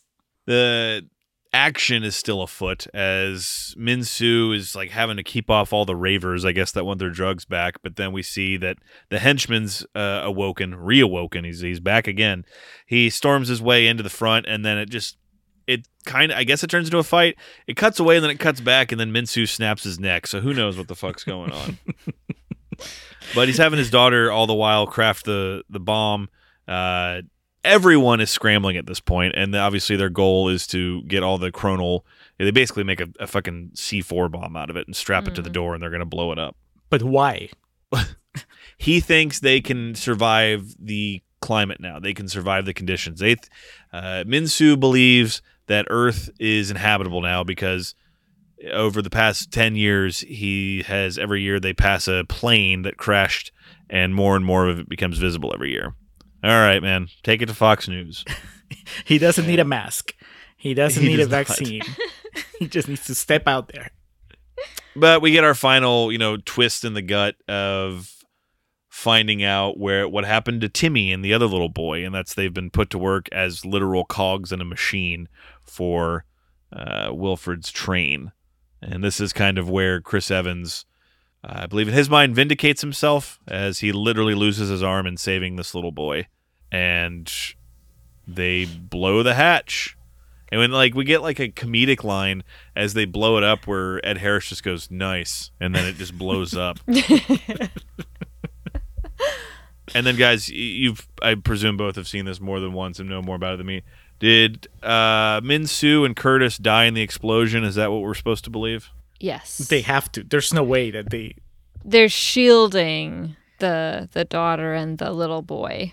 And that's how they survive. They're like, we're not gonna let you die a quick death in the explosion. Instead, we're gonna let you slowly freeze to death once the train has derailed.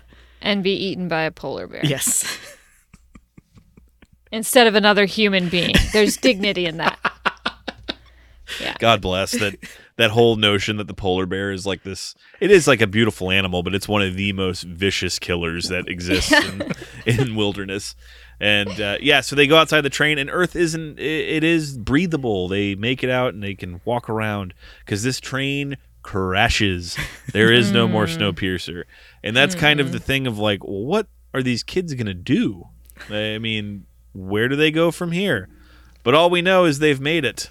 And they see the polar bear, and my last note in all caps is "Nature is healing," and that's Aww. But was it worth it? That's the word because they basically killed humanity. Like we're, we've led to believe, and I, you know, based on everything that we've seen, like I, I- I think this is the case.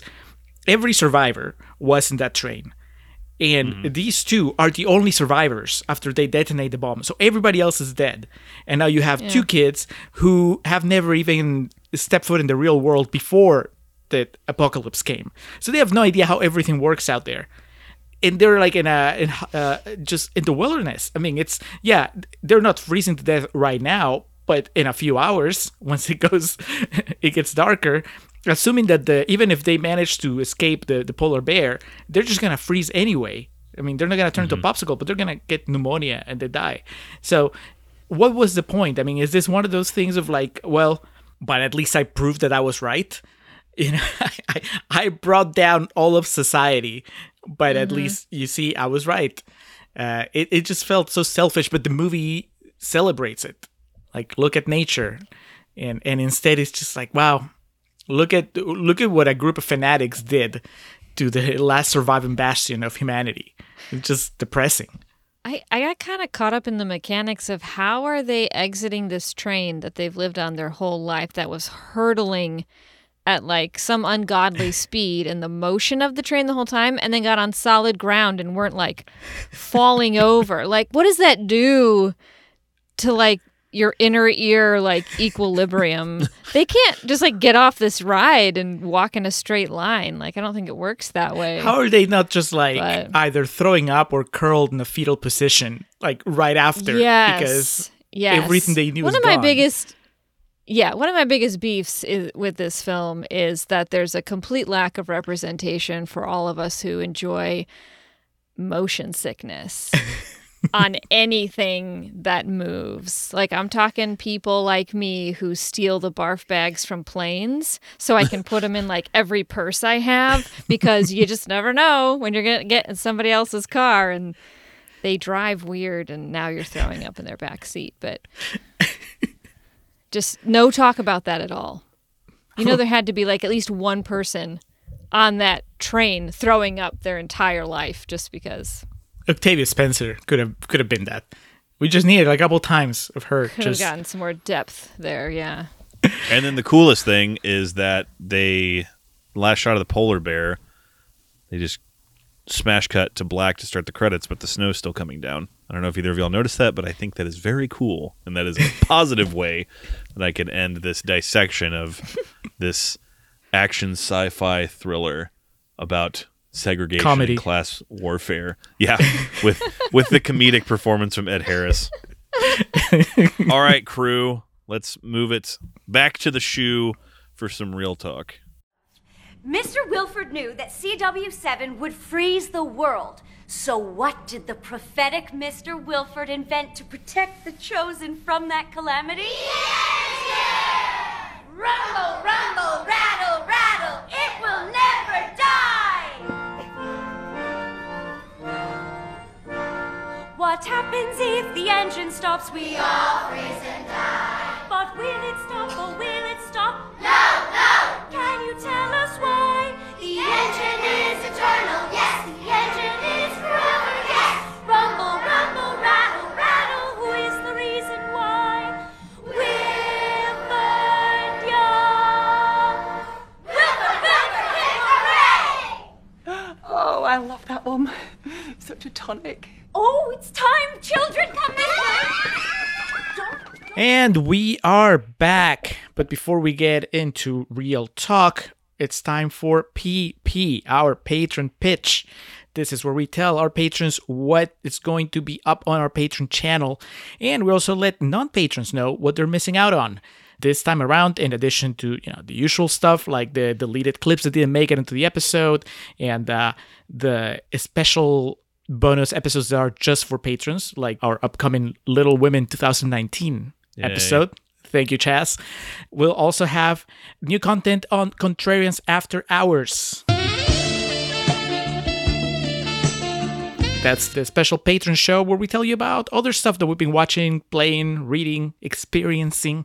Alex, what are you bringing to After Hours this time? Well, we decided we're going to do a bonus episode on natural selection, correct, for our patrons? Yes, that's right. Man, I- I'm throwing the ball at you when I actually have it written here on my phone. It says natural selection slash Ozark. Okay. So, yeah, we'll save the discussion. I talked about that last time, but we'll, we'll have a full, flushed out discussion between you and I. What I'm bringing to the table is just good mythical morning and storage wars and just the joy of bingeable television uh, that is not challenging and very easy to consume and why that's important right now. is kind of my whole thesis on that. So Why that's healthy. I don't know if it's healthy, but it's what's needed right now. well, I'm sure health is de- debatable, but there's like so many movies that I need to watch that I still don't. But I'm just like, nope, I'll just watch this episode of Storage Wars instead because it's so much easier and non-challenging to consume. It's like the Marvel of television. How dare you? Even though I appreciate the Chris Evans connection, but no. Yeah. I, I would put the MCU a step above at least uh, Storage Wars. Storage Wars, give Infinity Wars. Uh, on my end, I like you said, I, I I watched Natural Selection. You finally got me to do it, Alex, and uh, Yep. and and I have thoughts. Those thoughts will be shared, contrasted against yours. Uh, and then I also finished season three of Ozark, which has been this sort of what year long goal at least for the contrarians where you're like you need to watch ozark and then i finally finally got to the end we're on the same spot. We're caught up alex you and i. So we're going to talk a little bit about ozark. Mainly i want to uh, compare the cast of ozark against the cast of breaking bad. I think that there's a lot of parallels and uh, and maybe we'll be able to answer the question who would win in a fight marty or walt? Check out our Patreon channel to find out. That's uh, patreon.com slash contrarian prime. You can check out our four tiers there, decide if you want to contribute and how much. Yes, one dollar, three dollar, five dollars, ten dollars. The more you give, the more you get. You can even tell us what to watch and demand that we give our thoughts to you on it. Candy ain't cheap these days, so skip the Butterfinger and give us a dollar, and we'll appreciate it. We love all of our contributing patrons, and as I, I've started to say, we're taking applications and we welcome new ones. So if you haven't already, go ahead and check it out. But fear not, we'll always provide you with these wonderful numerical episodes free of charge. But uh, if you want to know what doesn't make these episodes, you know where to go. So patron pitch is out of the way. It's time to uh I don't know, I don't know what what would you call this special wagon in the snow piercer where where things get real. The truth piercer, the real piercer, Uh, yeah, I don't know. The Wilford, the Wilford. Wilford's cabin. we made it to the engine. It's time to drop the facade and just hmm. explain how we really feel, share how we really feel about this movie, this Snowpiercer movie. Alex, take us into real talk. All right. So, Snowpiercer, which looks like it premiered on July 29th of 2013 in Times Square. It was released in South Korea on August 1st of 2013. Of course, directed by now famed director Bong Joon-ho, uh, written by him as well as Kelly Masterson. And as we mentioned in Contrarian's Corner, based on Les Transpercendus by Jacques Lob, Benjamin Legrand and Jean Marc Rocher. It looks like this was a graphic novel from the 1980s. It translates as uh, Ed Harris's train. That's the English translation. Budget I mentioned of $40 million. Uh, box office return of a little under 90 million, which is good, all things considered. Seems like every few years we have a movie like this that's some crazy, wild, out there type film that has like an A list cast. But very well received, as we mentioned, 94% on Rotten Tomatoes. Uh, was an awards darling of sorts on, you know, kind of the uh, more art house type awards. I you you didn't see Snowpiercer getting any um, Oscar or Golden Globe nominations, but definitely cleaned up in their respective markets. Starring Chris Evans, it is quite the interesting movie. I wanted to start with asking why this was chosen. I believe Joselyn, this was your request. I Is it- insisted. So just up front and early, do you like this movie or do you dislike this movie? I love this movie. I had like some concept of it being an actual thing, but again, like I didn't know who was in it. I couldn't remember why it was or whether it was good or not. I had no idea. I didn't look anything up. I just picked it for a movie night. You know, I'm starved for content. It's like peak pandemic time. This would have been like mid 2020 and I was like, you know what, we're watching this movie, and I I had hardly even a concept that it was all taking place on a train. I didn't know. It just looked weird enough for me at that time. And we watched it, and I was like, holy shit, how have I never seen this movie? I think I went on in some group chat that I was in at the time, I think with like other people at work, and I was like, if any of you have seen Snowpiercer and you didn't tell me about this film, then shame on you. Like, who keeps this to themselves? I I really really like this movie, like a lot. It scratched some weird itches I didn't know I had. That says a for lot about you. If Snowpiercer it, it I scratches know. some itches. Yeah. Yeah, she's a little weird. Well, Yeah. it- but it wasn't even the Chris Evans factor, right? Because you No, because I'm honest when I say like Chris Evans as Captain America or really anything else that he's done.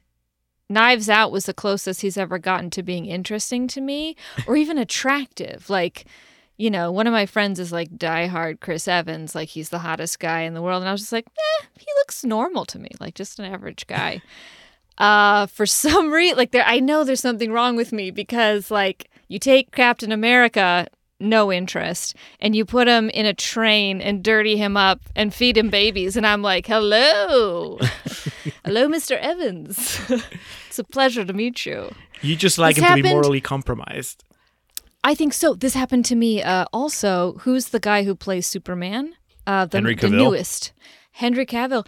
Um, not interested in him as Superman. I just thought, ah, he's just kind of a cookie cutter looking guy. Put him in a gray wig and give him yellow eyes.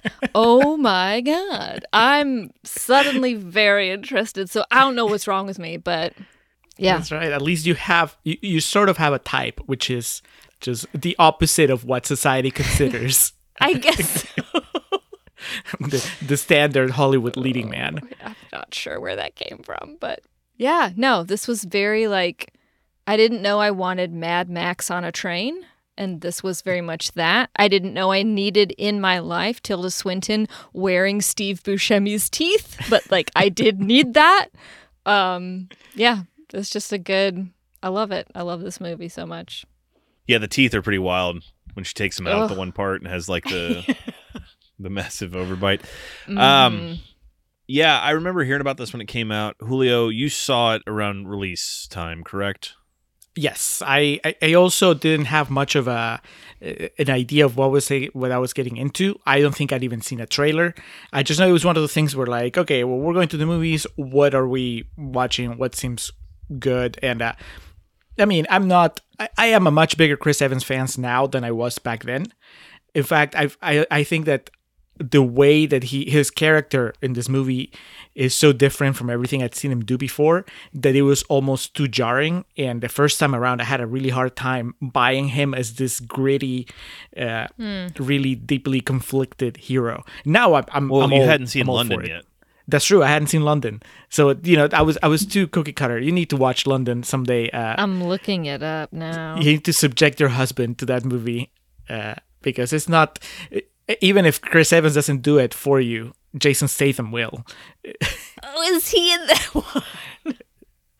Yes, Aw. and, and his hair is magnificent in it. So, It's an Okay. experience. but yeah, I, I I went in blind and I was blown away just watching it. it. And it was a really good audience. I remember walking away from it just being very uh, very taken by a movie from a director that I hadn't liked so far because I watched I know I watched The Host, which he also directed, which is kind of a monster movie, and uh, I have a couple of friends that love that movie, and they're like, "You need to watch it." And I watched it, and I just it just didn't work. I think the guy, uh, he's in it too, like the the guy that uh, you know, the dad from Parasite that plays the criminal here. He's also in the in The Host, I think, and uh, it just it, that movie, the tone was just not working for me. It was just a little too silly, a little too over the top. The tone is pretty wild in this movie in Snowpiercer, but somehow Yeah. it works for me. It just like it it just nails the that kind of like lunacy without making me not take it seriously. So uh, I yeah, I'm a big fan too. I uh, I've seen it like I said, I've seen it since cuz yeah, you're right Joselyn, uh, you mentioned that it was on Netflix for a while and I remember that was the next time I watched it. It was on Netflix Yeah. and I was like, man, it's even better than I remembered. Uh, and then you know I watched it uh, last night, and it was it was good. I I have I, I, it's like a little bit of a roller coaster. I've gone from like liking it but not loving it to loving it, and then last night maybe because you know as part of the contrarians exercise, I started poking holes on a lot of things that that were ended up kind of. Uh, sticking with me beyond the joke, so we'll probably talk about that a little bit uh, you know as we go along. But uh, how about you, Alex? You are you're the newbie here, first time Snowpiercer virgin. Yeah, there's plenty to poke holes in as far as logic and stuff goes, but yeah, it's kind of what I was hoping it would be, just in terms of like chaos. I mean, I, I know it's my trademark to complain about movies being too long. Uh, that that last 40 minutes dragged.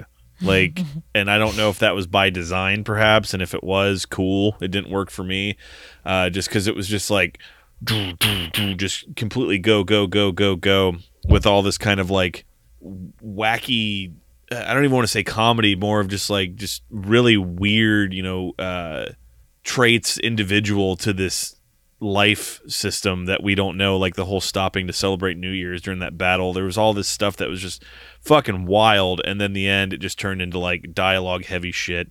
Maybe it's just cuz I am burned coming off of re- revisiting the Matrix Reloaded with that whole uh architect scene. We're just like fucking this isn't what I'm watching this movie for and I kind of felt like that and I did see online the cast that Ed Harris was in it, so the surprise of that was kind of taken from me. So I found myself, and this is no fault of the movie, I found myself like wanting him earlier in the movie. I was kind of bummed he just came into the fray at the end, but that's Ed Harris, Rattlesnake Venom, little bit, little bit will get you.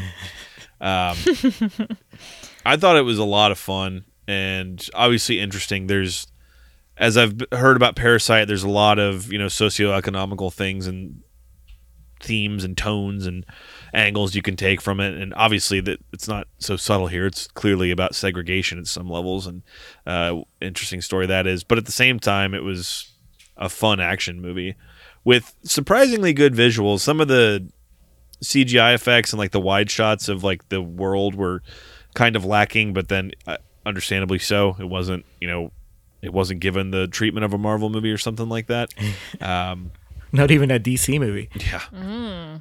No, but yeah, I found myself really enjoying it. The Alison Pill part might have been my favorite, just because I thought, were you being serious? You didn't like what she was going for? I thought she was great.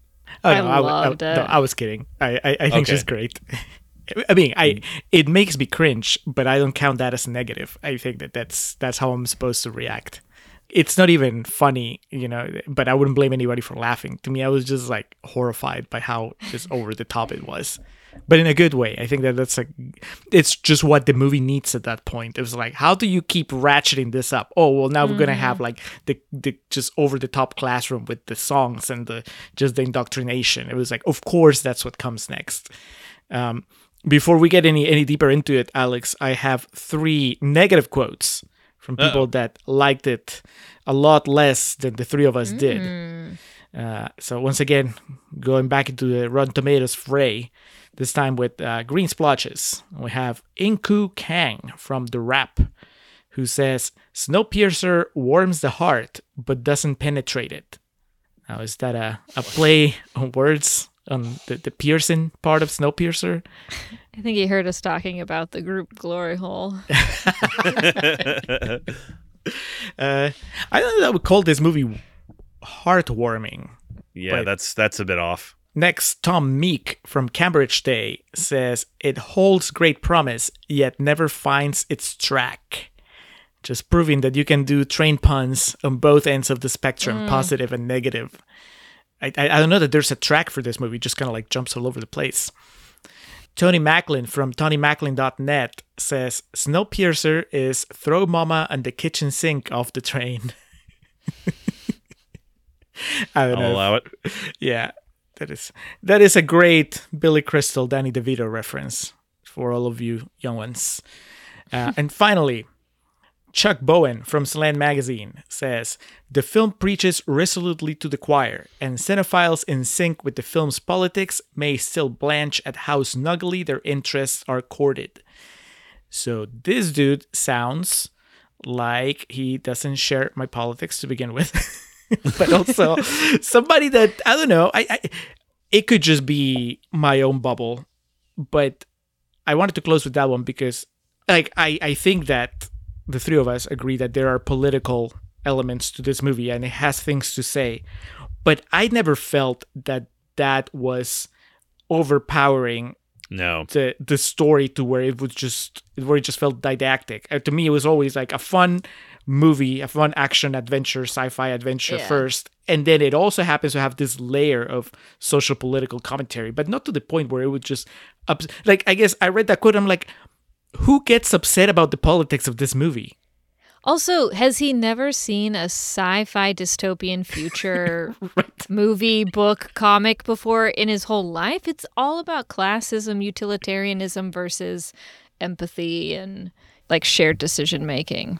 That's like every single one. Yeah, every time he sees the little people standing for themselves, it's like, God damn it, the politics of this filmmaker. How dare he?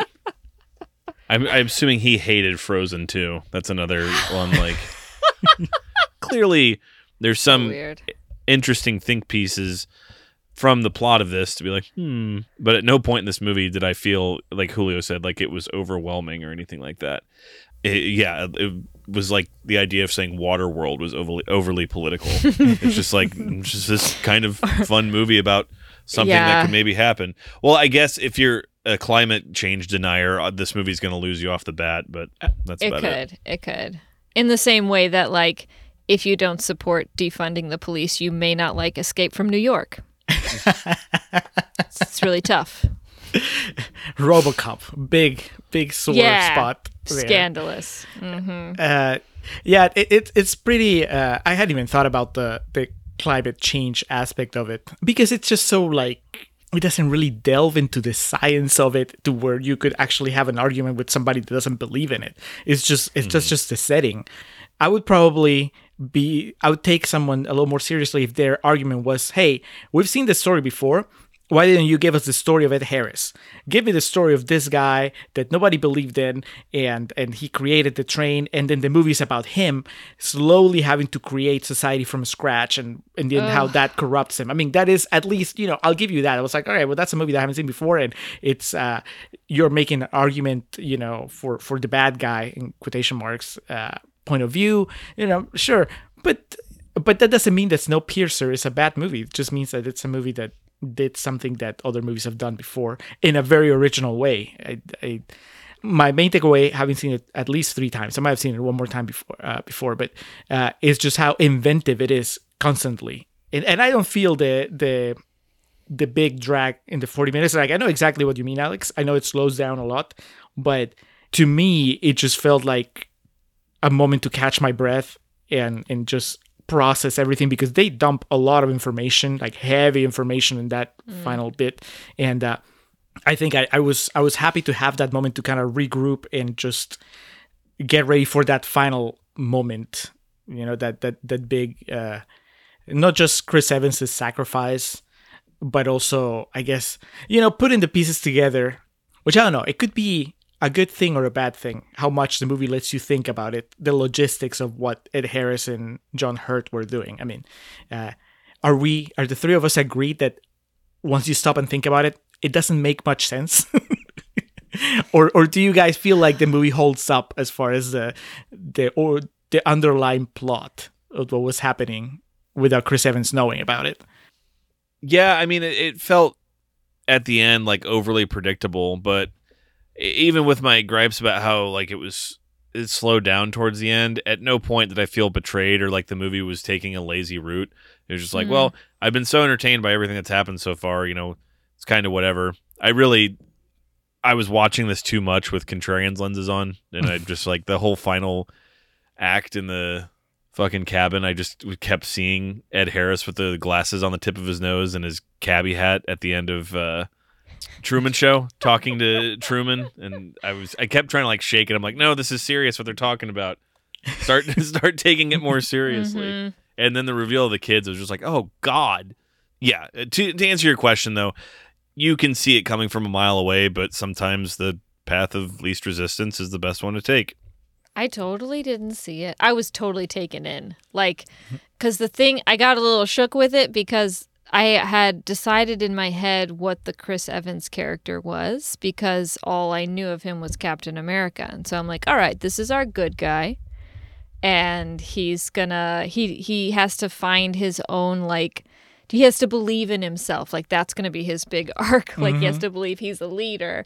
Uh, didn't realize he was trying to overcome hatred of himself due to cannibalism and uh, murder and baby eating. Like, that's a lot, right? So once he dropped that, I was totally like shocked. I was like, what? So then I, we went from that to the Ed Harris thing, and I'm like, something crazy's about to happen. And they're just like drawing it out, drawing it out. I, I, I had so much trust in the movie at that point to like surprise me that when I found out Gilliam was in cahoots with Ed Harris, I was like, what? And then the kid comes out of the drawer, and I'm like, what's going on? so, yeah. And I sincerely didn't know who was going to live and die because they'd killed off so many people already that I was like, yeah, Chris Evans may not make it out of this thing. But I thought for sure the engineer would make it out, but nope. I did appreciate though that Ed Harris, like when he explains that him and Gilliam were working together the whole time, he does that. Oh, don't be surprised. Like kind of just that. Yeah. Well, see, and, and I wish I could remember how I felt the first time I watched it.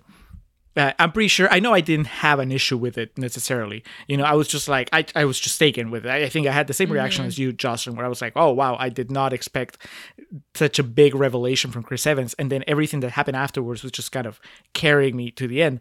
But, you know, on rewatch, like when you stop and you think about it, it, it you know, I walk away with that feeling of like, wow, how convoluted this is. But, but on this final watch, I also walked away with the idea of, well, they've been living in this really weird scenario for 17 years. Ed Harris is not all there. Like, not, all, you know, it's like, it's a crazy plan, but these are people Yeah. that are not mentally sound anymore. It's like in their minds, it makes sense, but because I don't live in that train. I haven't been live, living in Snowpiercer for 17 years. I'm looking at it from an outsider's perspective, and I can go like, dude, this doesn't make sense. There has to be an easier, more practical way of achieving your goals.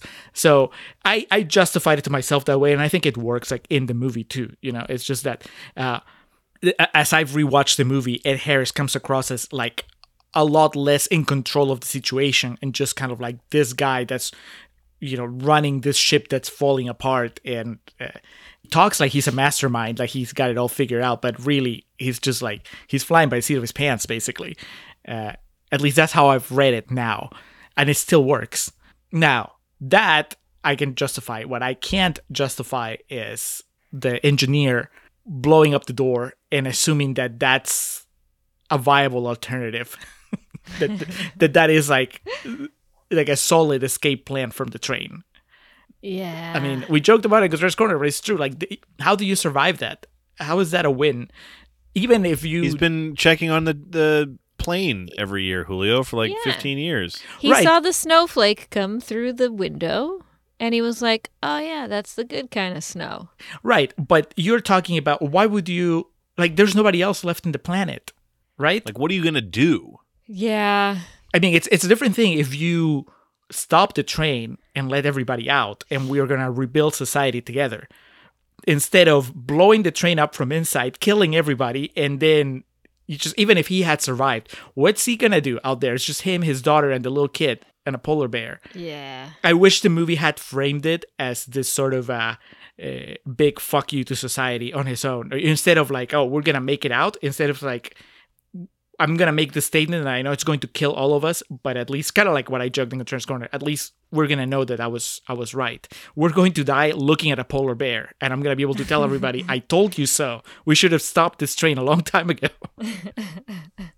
it doesn't ruin the movie. It doesn't even come close to ruining the movie for me. But when it gets to the end, I'm like, I keep thinking, I was like, what are they doing next? it's like their feet Yeah. are sinking in the snow. And uh, I don't know. Does does the ending bother either of you as much as it seems to bother me? I just was so relieved. I don't know. It's a dark, dark movie. And so for it to have like a pretty dark ending is okay with me. I don't find the ending to be like happy or not. It just kind of is.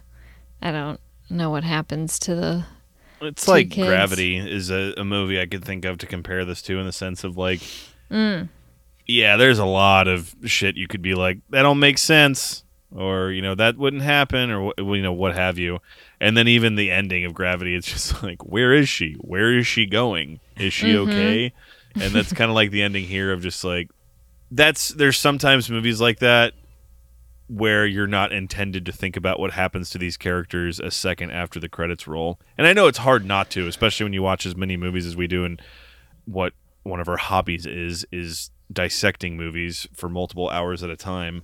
Uh, so it's hard not to think of that, but when you put it in that perspective, it's just kind of like they did it. Yay! Yay! yeah. and they escaped and you know their father figures or fathers protected them.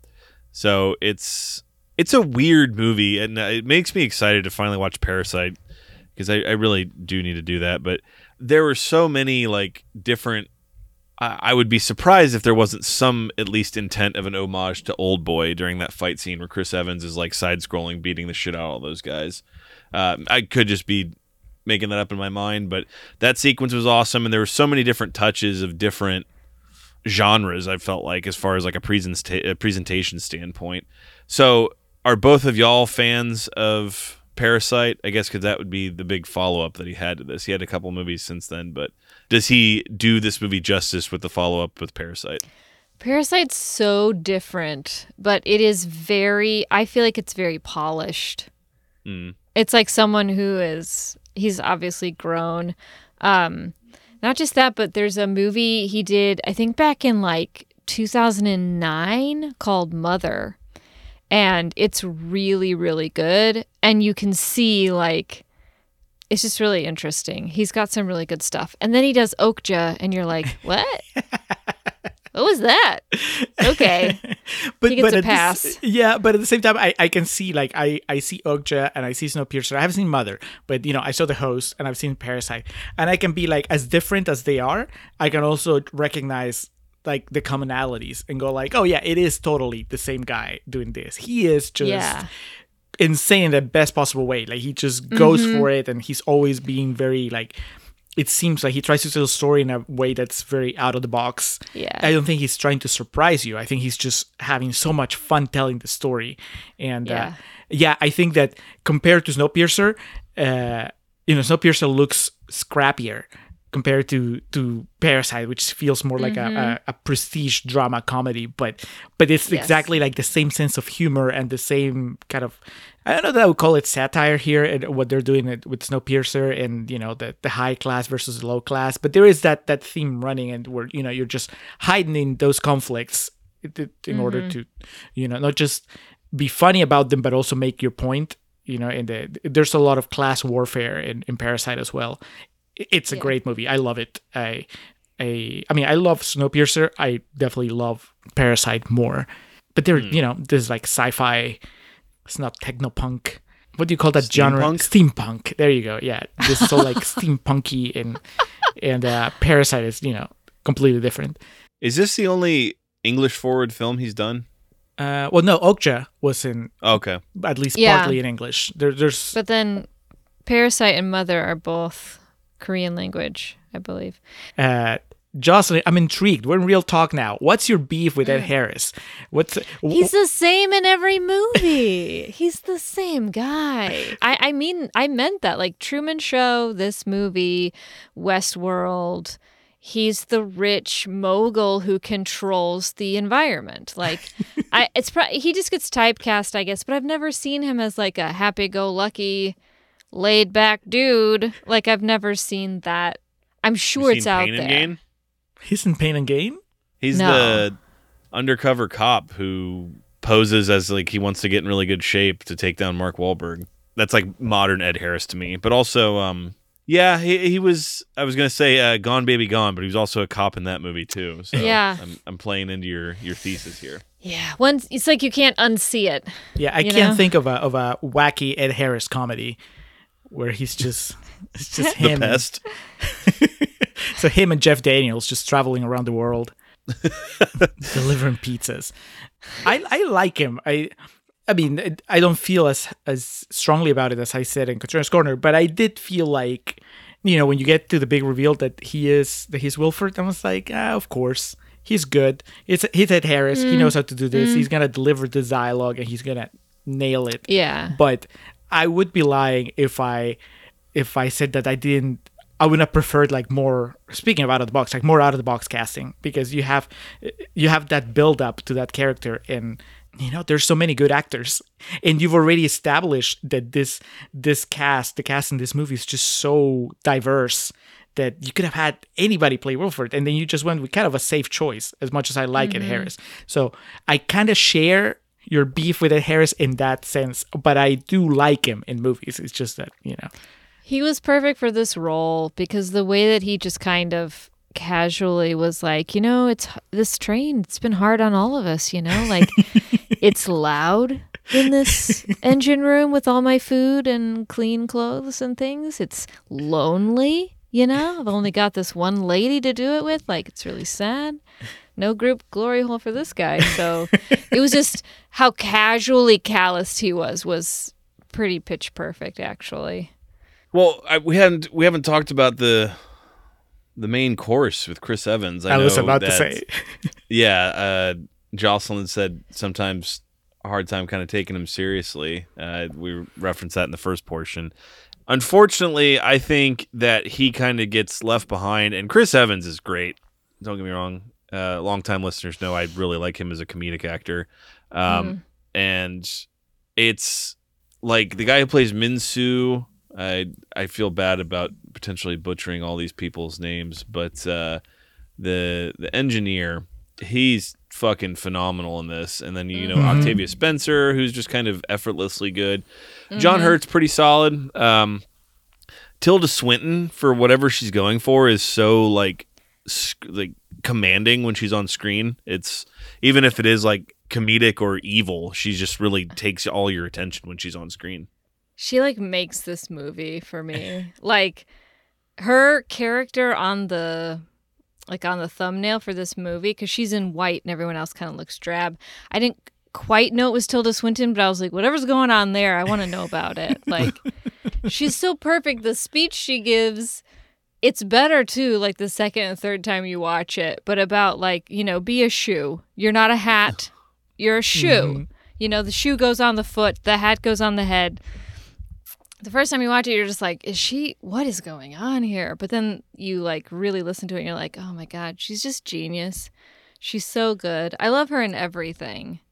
She was even have good you seen O- we need to talk about kevin No, I haven't. And I won't now. I'm scared. it's It's it's ju- not a good movie I don't want her to be ruined for me. Well, you know, everybody gets gets like their big stumble, and then that's how you know if you truly love them. You know, if you're still That's able true. to to enjoy Your it. ability to look away when they make a horrible mistake. fortunately for Tilda Swinton, I guess for myself and the the ether of my brain, like I always think of the joke on Kimmy Schmidt where um, there's a guy who Titus is dating who's a closeted homosexual, and he talks about the struggles of having to pretend to be straight in New York City, and he says that. You know, to help with the cover up, I had to get a picture of a really hot lady airbrushed on my car, and it's Tilda Swinton. Tilda Swinton. That's right. Uh, to the original point I was trying to get at, though, about Chris Evans, I feel, unfortunately for him, and he is good, he's kind of, I wouldn't say dwarfed, but the parts around him are so powerful. Mhm. And um, it is refreshing, though, to see Chris Evans in a movie where he's not in control of everything. And I, I don't mean that creatively. I mean just he's not Captain America because that seemed to be the norm for the past decade. Uh, So to see him like in vulnerable situations, uh, mostly physically, like fight scenes where he's potentially outmatched, is is a, a welcome change. But from an actual acting perspective, and even just like the randomness of like that one Alison Pill scene, and you have kind of these things thrown in throughout. Um, it, I, I- I'm struggling to say. I don't think he's weak in it, but I feel that he it, he would be the weakest of the lead performances. If that makes any sense, I don't think he's bad at all. I just think the performances around him are so much bigger and he's the lead so it kind of falls on him like you Mm. i feel like i'm being unnecessarily cruel to him because i think he's great it's just the parts around him make it be- question why he's the lead if that makes any sense at all well, he's playing the the straight guy. Yeah. It's the Yeah. hardest part to play, and it's such a divergence from what everyone knows him as. You know, he's Captain America, and like you said, like everything's getting compared to that. But he is a, he is a straight man in a way. He's like the least interesting character. Yeah, He has the least going on. yeah. Everybody else is so much more colorful than him during the movie. Mm-hmm. But then he gets the the big payoff, which I think I think it's worth it. And I I will tell you, Alex, I- I'll be curious to see if it works for you better on rewatch like it did with me because like i said the first time i watched it he got to his big speech and i was Uh-huh. it's not that he doesn't deliver it well but it was so distracting to see chris evans speaking those words like the, the chris evans persona was just hanging over that big speech about murdering people and eating babies and all that stuff and i was just it took me out of it i, I couldn't i couldn't buy it and, I- and and i walked away thinking man he couldn't pull it off. Like he's he's not good enough to deliver that speech. But then on rewatch, having seen him do more, uh, even like I think that his his portrayal of Captain America, like over several movies, has allowed him to do more.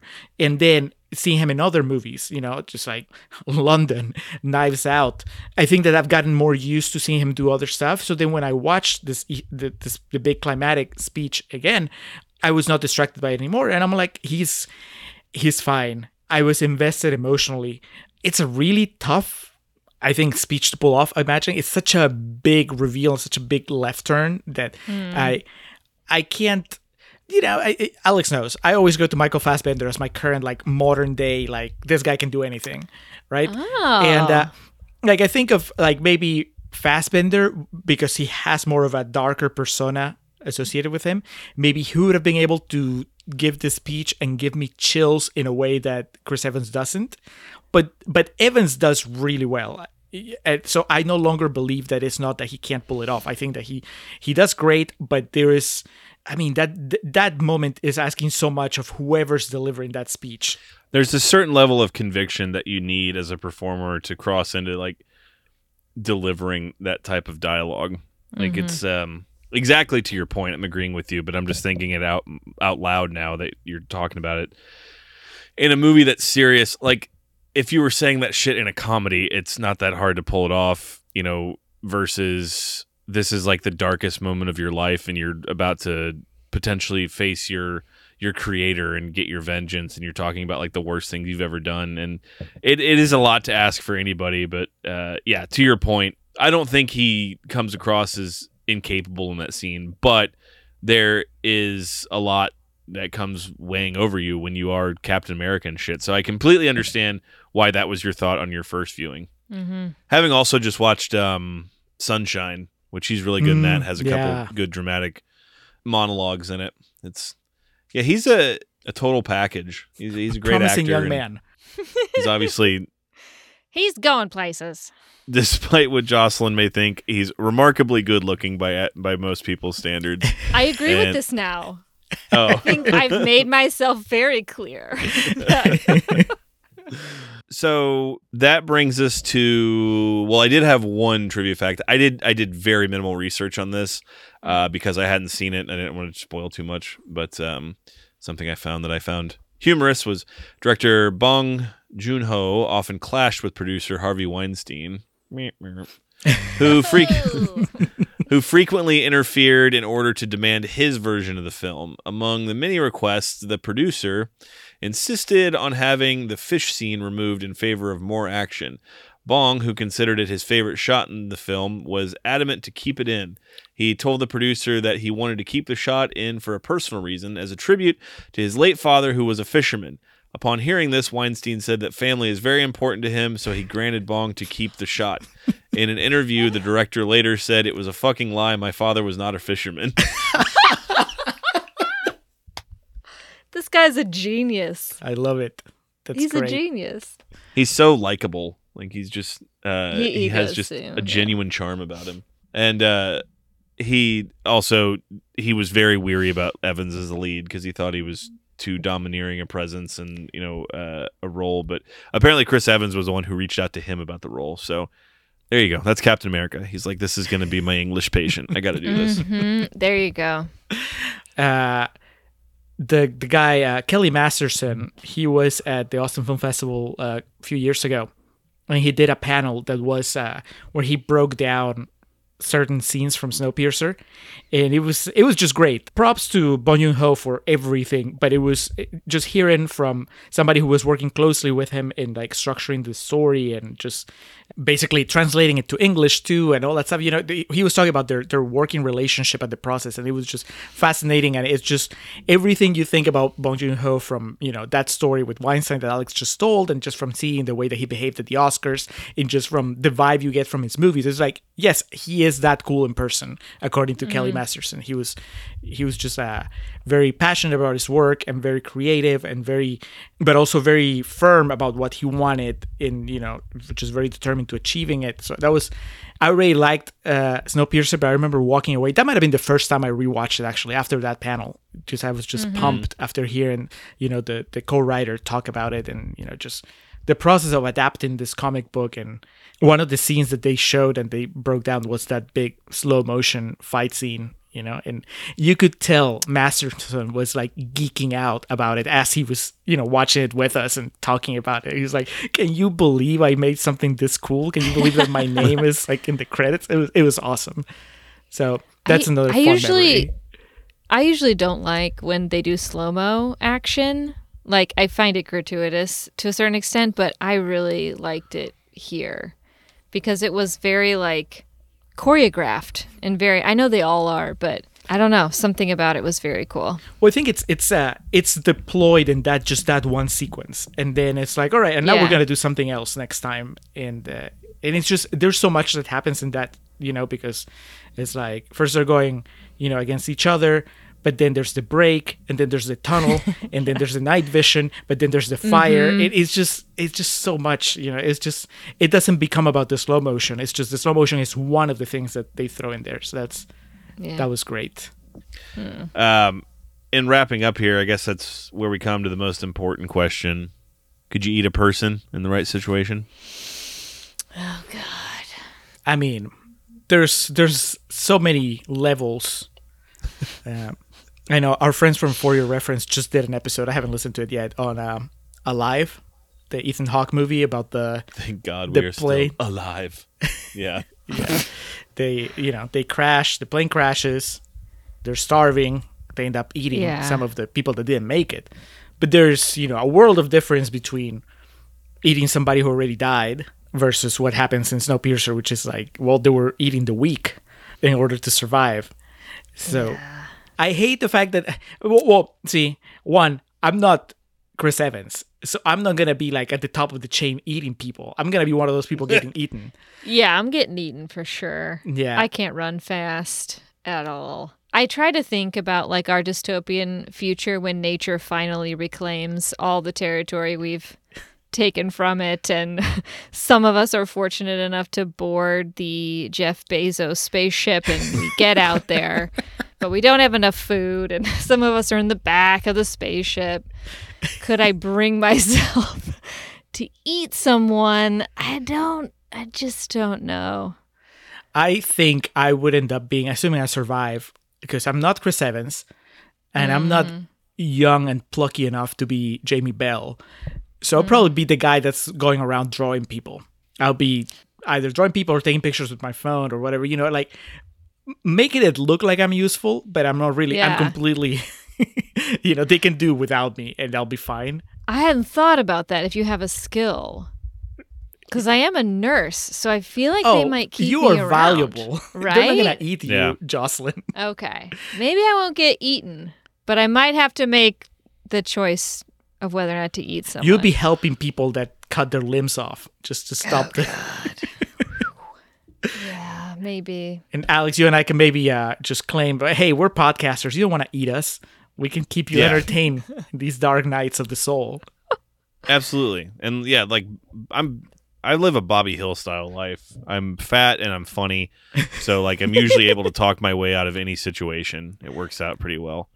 Um so it is one of those movies too where I had not really an existential crisis, but a part of it was just like freaking out. It's like, man, this most likely not in my lifetime, but there there will come a day where if trends keep up the way they are, the Earth will just like uh, Joselyn was just saying, kind of just say, "Well, you had your chance and you blew it." so um, Yeah. it, it- that's one of the things about watching these movies and Waterworld. Obviously, this is a, a more well crafted film than Waterworld, but at the same time, they that's another movie that's just like shit. Who knows if this could fucking happen? So mm-hmm. it always spawns a lot of internal debates like that. But I felt the most pressing and important was to see if you could eat people. As someone who made it a point of their trip to Toronto to make sure I went to a restaurant and ate horse, I can say that my intrigue for exotic meats is high. I don't know if I could eat a person though. I'm really glad that that sentence didn't end with you saying, as somebody that made it a point to go to Toronto and eat people. And eat a person. I've talked to people about that before. Is like, all right, real talk. If someone came up to you and was like, "Hey, you want to try a person?" Uh, in this situation, uh, I yeah. If it came to like this movie, I would definitely just be sucking down those fucking Jello sticks than actually eating a person. Fortunately, though, the three of us seem to have fairly blessed lives and aren't in that situation right now. Uh, and then before we take it home here, I got a the fucking frozen arm with the sledgehammer. That was metal as fuck. I was like, what are they doing? I thought they were just gonna let it out until like it just fell off or something Yeah. or just like pull it back in and just let him suffer. But then they shattered it with a sledgehammer. Like I said, the only other time I've seen something comparable to that was Jason X, where he dunks the woman's head in the liquid nitrogen and then shatters her head. And so, uh, pretty yeah, cool. it was pretty wild. Pretty hilarious also when like the next day he has a perfectly approximated like stub or like you know what I mean like mm, no that's not how that works. Those are the holes you poke. Yeah. Like she can buy out Right. everything else, but that, that I'm- arm didn't yeah. heal fast enough. Or didn't I'm like heal I didn't s- exactly I didn't see a stump shrinker on that guy. yeah, no. No one's paying attention to that. So now the moment of truth, uh, our ratings on this. Um, Joselyn, you're free to rate however you'd like. Julio goes on a scale of five stars. I go on a scale of A to F. I just Oh. grade it like a paper. Uh, for this one, I'm gonna go with a B plus uh, because I do feel it drags, and there's some of the acting aspects that kind of feel square peg round holish in some of it. But I really, really enjoyed this. Uh, Julio, we'll save our guest for last. So, what would be your rating on Snowpiercer? Um, I told you I, I went a bit of a roller coaster ride with with Snowpiercer from the first time I watched it. So uh, when I the first time I watched it, I'm pretty sure I gave it four stars.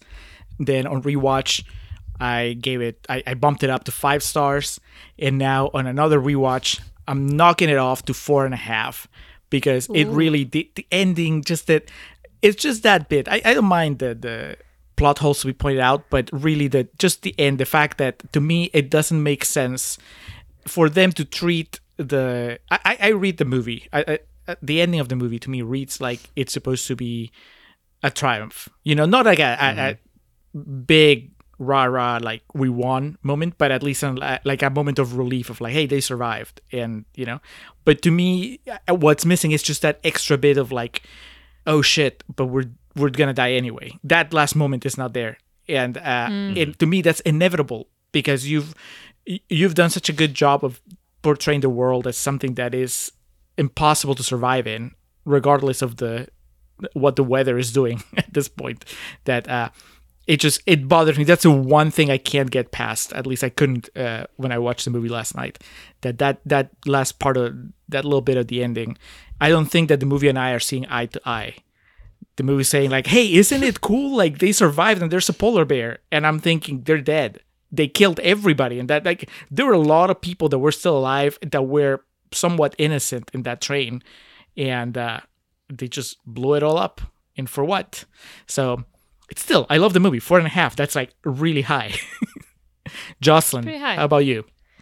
Um, well, in keeping with the theme of the show, I decided to make my rating scale an empty to full bag of ripe tomatoes. So this movie is a is a full bag of of tomatoes. They're like coming out of the top. It's so full, they're falling out. So yeah, I just I really love this movie. I think I just watched it at exactly the right time. It was exactly what I needed. Yeah, and it like remain now I think it's just like cemented. Now I'm immovable in my praise of this movie. So I just realized, yeah, you were in the middle of the pandemic. You were quarantined, and you're watching a movie about people stuck in a train. Yes, it just like met me where I was at, and I was like, maybe my perfect. life, yeah, isn't so bad after all. And hello, Chris Evans. I there was just like a lot for me in this movie. So yeah, All right. Well, that that is a, a three-way recommendation from the Contrarians and our guest. Awesome, Joselyn. Before we move on to like our, our future endeavors, it mm. is time to talk about your endeavors. I, I've introduced you as a podcaster. I'm pretty sure in the previous episode when we we're talking about you appearing, I just I was just talking about how like awesome you are, but I didn't go into detail about your your contribution to the podcasting world. So tell us hmm. about what you do. I am on two other podcasts. One is mine. It's called Breast Cancer is Boring. We're on season two now. And uh, it's a movie review podcast. Uh, no, it's uh, it's about my own experience uh, with breast cancer. I have a co-host, and we talk about it, and it's very um, irreverent. We use all the swears because we don't really ascribe to the mainstream Susan G kind of pinkness of the whole thing. Doesn't really like fit. Uh, so we're not really the Captain America of breast cancer. We're more the baby eating Snowpiercer, Chris Evans version. So yeah, and you then need both. you need Yeah, I was about to in say the that- world. It's uh not the worst thing to not be associated with Susan G. Komen. Yeah, we feel the same. so there's that. Breast cancer is boring. It's available everywhere. We're on season two now. And then another show, not my show, but I'm on it as a co host, is Star Trek Wars because in the Venn diagram of people who have had breast cancer and people who have loved Star Trek their entire lives, that's me, like right in the middle. So we, uh, the setup is we watch the same uh, season and episode number of all the Star Trek shows, and then kind of rate them each and compare which show won. So TNG, DS9, and Voyager, all of them. And then we do Discovery, we do Picard, and right now, because we've gotten through all seven seasons of the shows, we're doing the movies. So we've actually got Star Trek 6 coming up next weekend. My favorite Star Trek movie, Christopher Plummer, is a Klingon, and he's just perfect. It's it's pretty great. Yeah, I was I was yeah. looking at the feed and I saw that you were doing the movies and I was like so I downloaded the the original Star Trek, the first one. The first Star Trek OG like movie. Oh, the I motion picture? Yes, because I just Oh, watched it for the first time a couple months ago. Okay. Yeah. Have you seen any of them? Oh yeah, yeah, yeah. It, it was the only one that I hadn't seen, and so I in Yeah. expecting it, kind of what I got, which was to be really slow and It's you a bit of a drag. Uh, I, there were some things that I liked.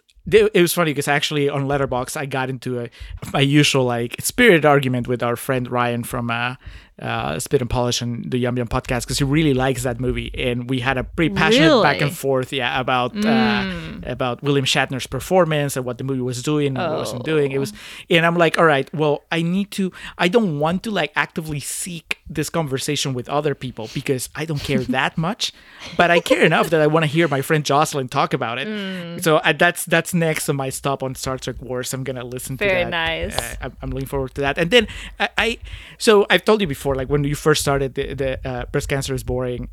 uh, The podcast. It's a show that it's like I love the idea, and I love that you're filling that niche that is not there. Because you know when you were telling me about it the first time, like at first you were like, "This is there's a lot of uh, information about breast cancer that is like this way, but there was not something that kind of uh, said what you wanted to hear. You you know you yeah. you wanted something that was a little more like rougher on the edges and more like straightforward and Just like, give it to me straight. Right. Don't sugarcoat it. Let's not be optimistic about everything because this sucks. yeah just tell me how much it's gonna suck hard. it, and so Yeah. I, I love that idea and everything it but i told you back then and i'll tell you again you know it's hard for me to listen to it because you are a friend that i adore. And so i i have to hear you talk about like stuff that's like very like straightforward like hey and you're funny like you, you know you're funny in star trek you're funny like on when talking about breast cancer but it's still you know it's kind of like hearing like i don't know my sister telling me about like how much of her day sucked. And i was like you know i would probably be able to get through this a lot more easily if you you know if, if it wasn't my sister telling me about it. So Yeah. it's kind of like the curse of being your friend when listening to that show while still appreciating how awesome it is and how i think it's very important that it's feeling like a very important part of you know the culture. So anyway that's my long way of saying like everybody should check out both shows. And yeah if you thought that you know if you like the way that joselyn sounded when talking about snowpiercer that's how she sounds when she's talking about star trek and that's how she sounds when she's talking about breast cancer Yeah. This is you pretty much get the same thing no matter where I am. So you are the ed harris of podcasting I'm the Ed Harris of podcasting. what a terrible thing to say. you brought it upon yourself it is true, and I did. well alex mattis do you remember what we're doing next Uh, I do not. What's what's so up next is our bonus episode for the month of June, which was also uh, patron demand. Friend and patron Chas Fisher demanded Little Women 2019 for the patron feed, but for the main feed, he uh, demanded a movie that he had suggested to us a long time ago, a movie called Gettin' Square. Yes, that's right. Yeah, with your with your boy, charismatic enigma. The charismatic enigma, Sam Worthington. Sam Worthington. Maybe this is the movie that that wins you over. He won me over with Terminator Salvation, but but you're a little harder nut to crack. All right. Well, that's going to wrap up this episode as we move into perennial plugs. Uh, we want to thank the Festive Years, as always, who provide our opening and closing tracks. They provide us with the song's Last Stand, which opens us off, and they close us out with Summer of 99. Be sure to head over to thefestiveyears.com for any and all Festive Years needs. Our friend fellow podcaster Hans Rothgiesser, he's the man behind our logo, our graphics everywhere on our website, on our Patreon page, on our upcoming merch. Uh, he is a podcaster, he's a novelist, he is a Renaissance man. You can check his work on his website, mildemonios.pe. That's M I L D M O N I O S dot P-E. He is also on Twitter. You can reach out to him and ask him for a logo for comics or whatever you want. You can talk to him about Snowpiercer. Uh, he is at Mildemonios on Twitter, uh, or you can email him mildemonios at hotmail.com. Check out his podcast, Nacion Combi and Marginal, uh, about Peruvian current affairs and about economy, respectively.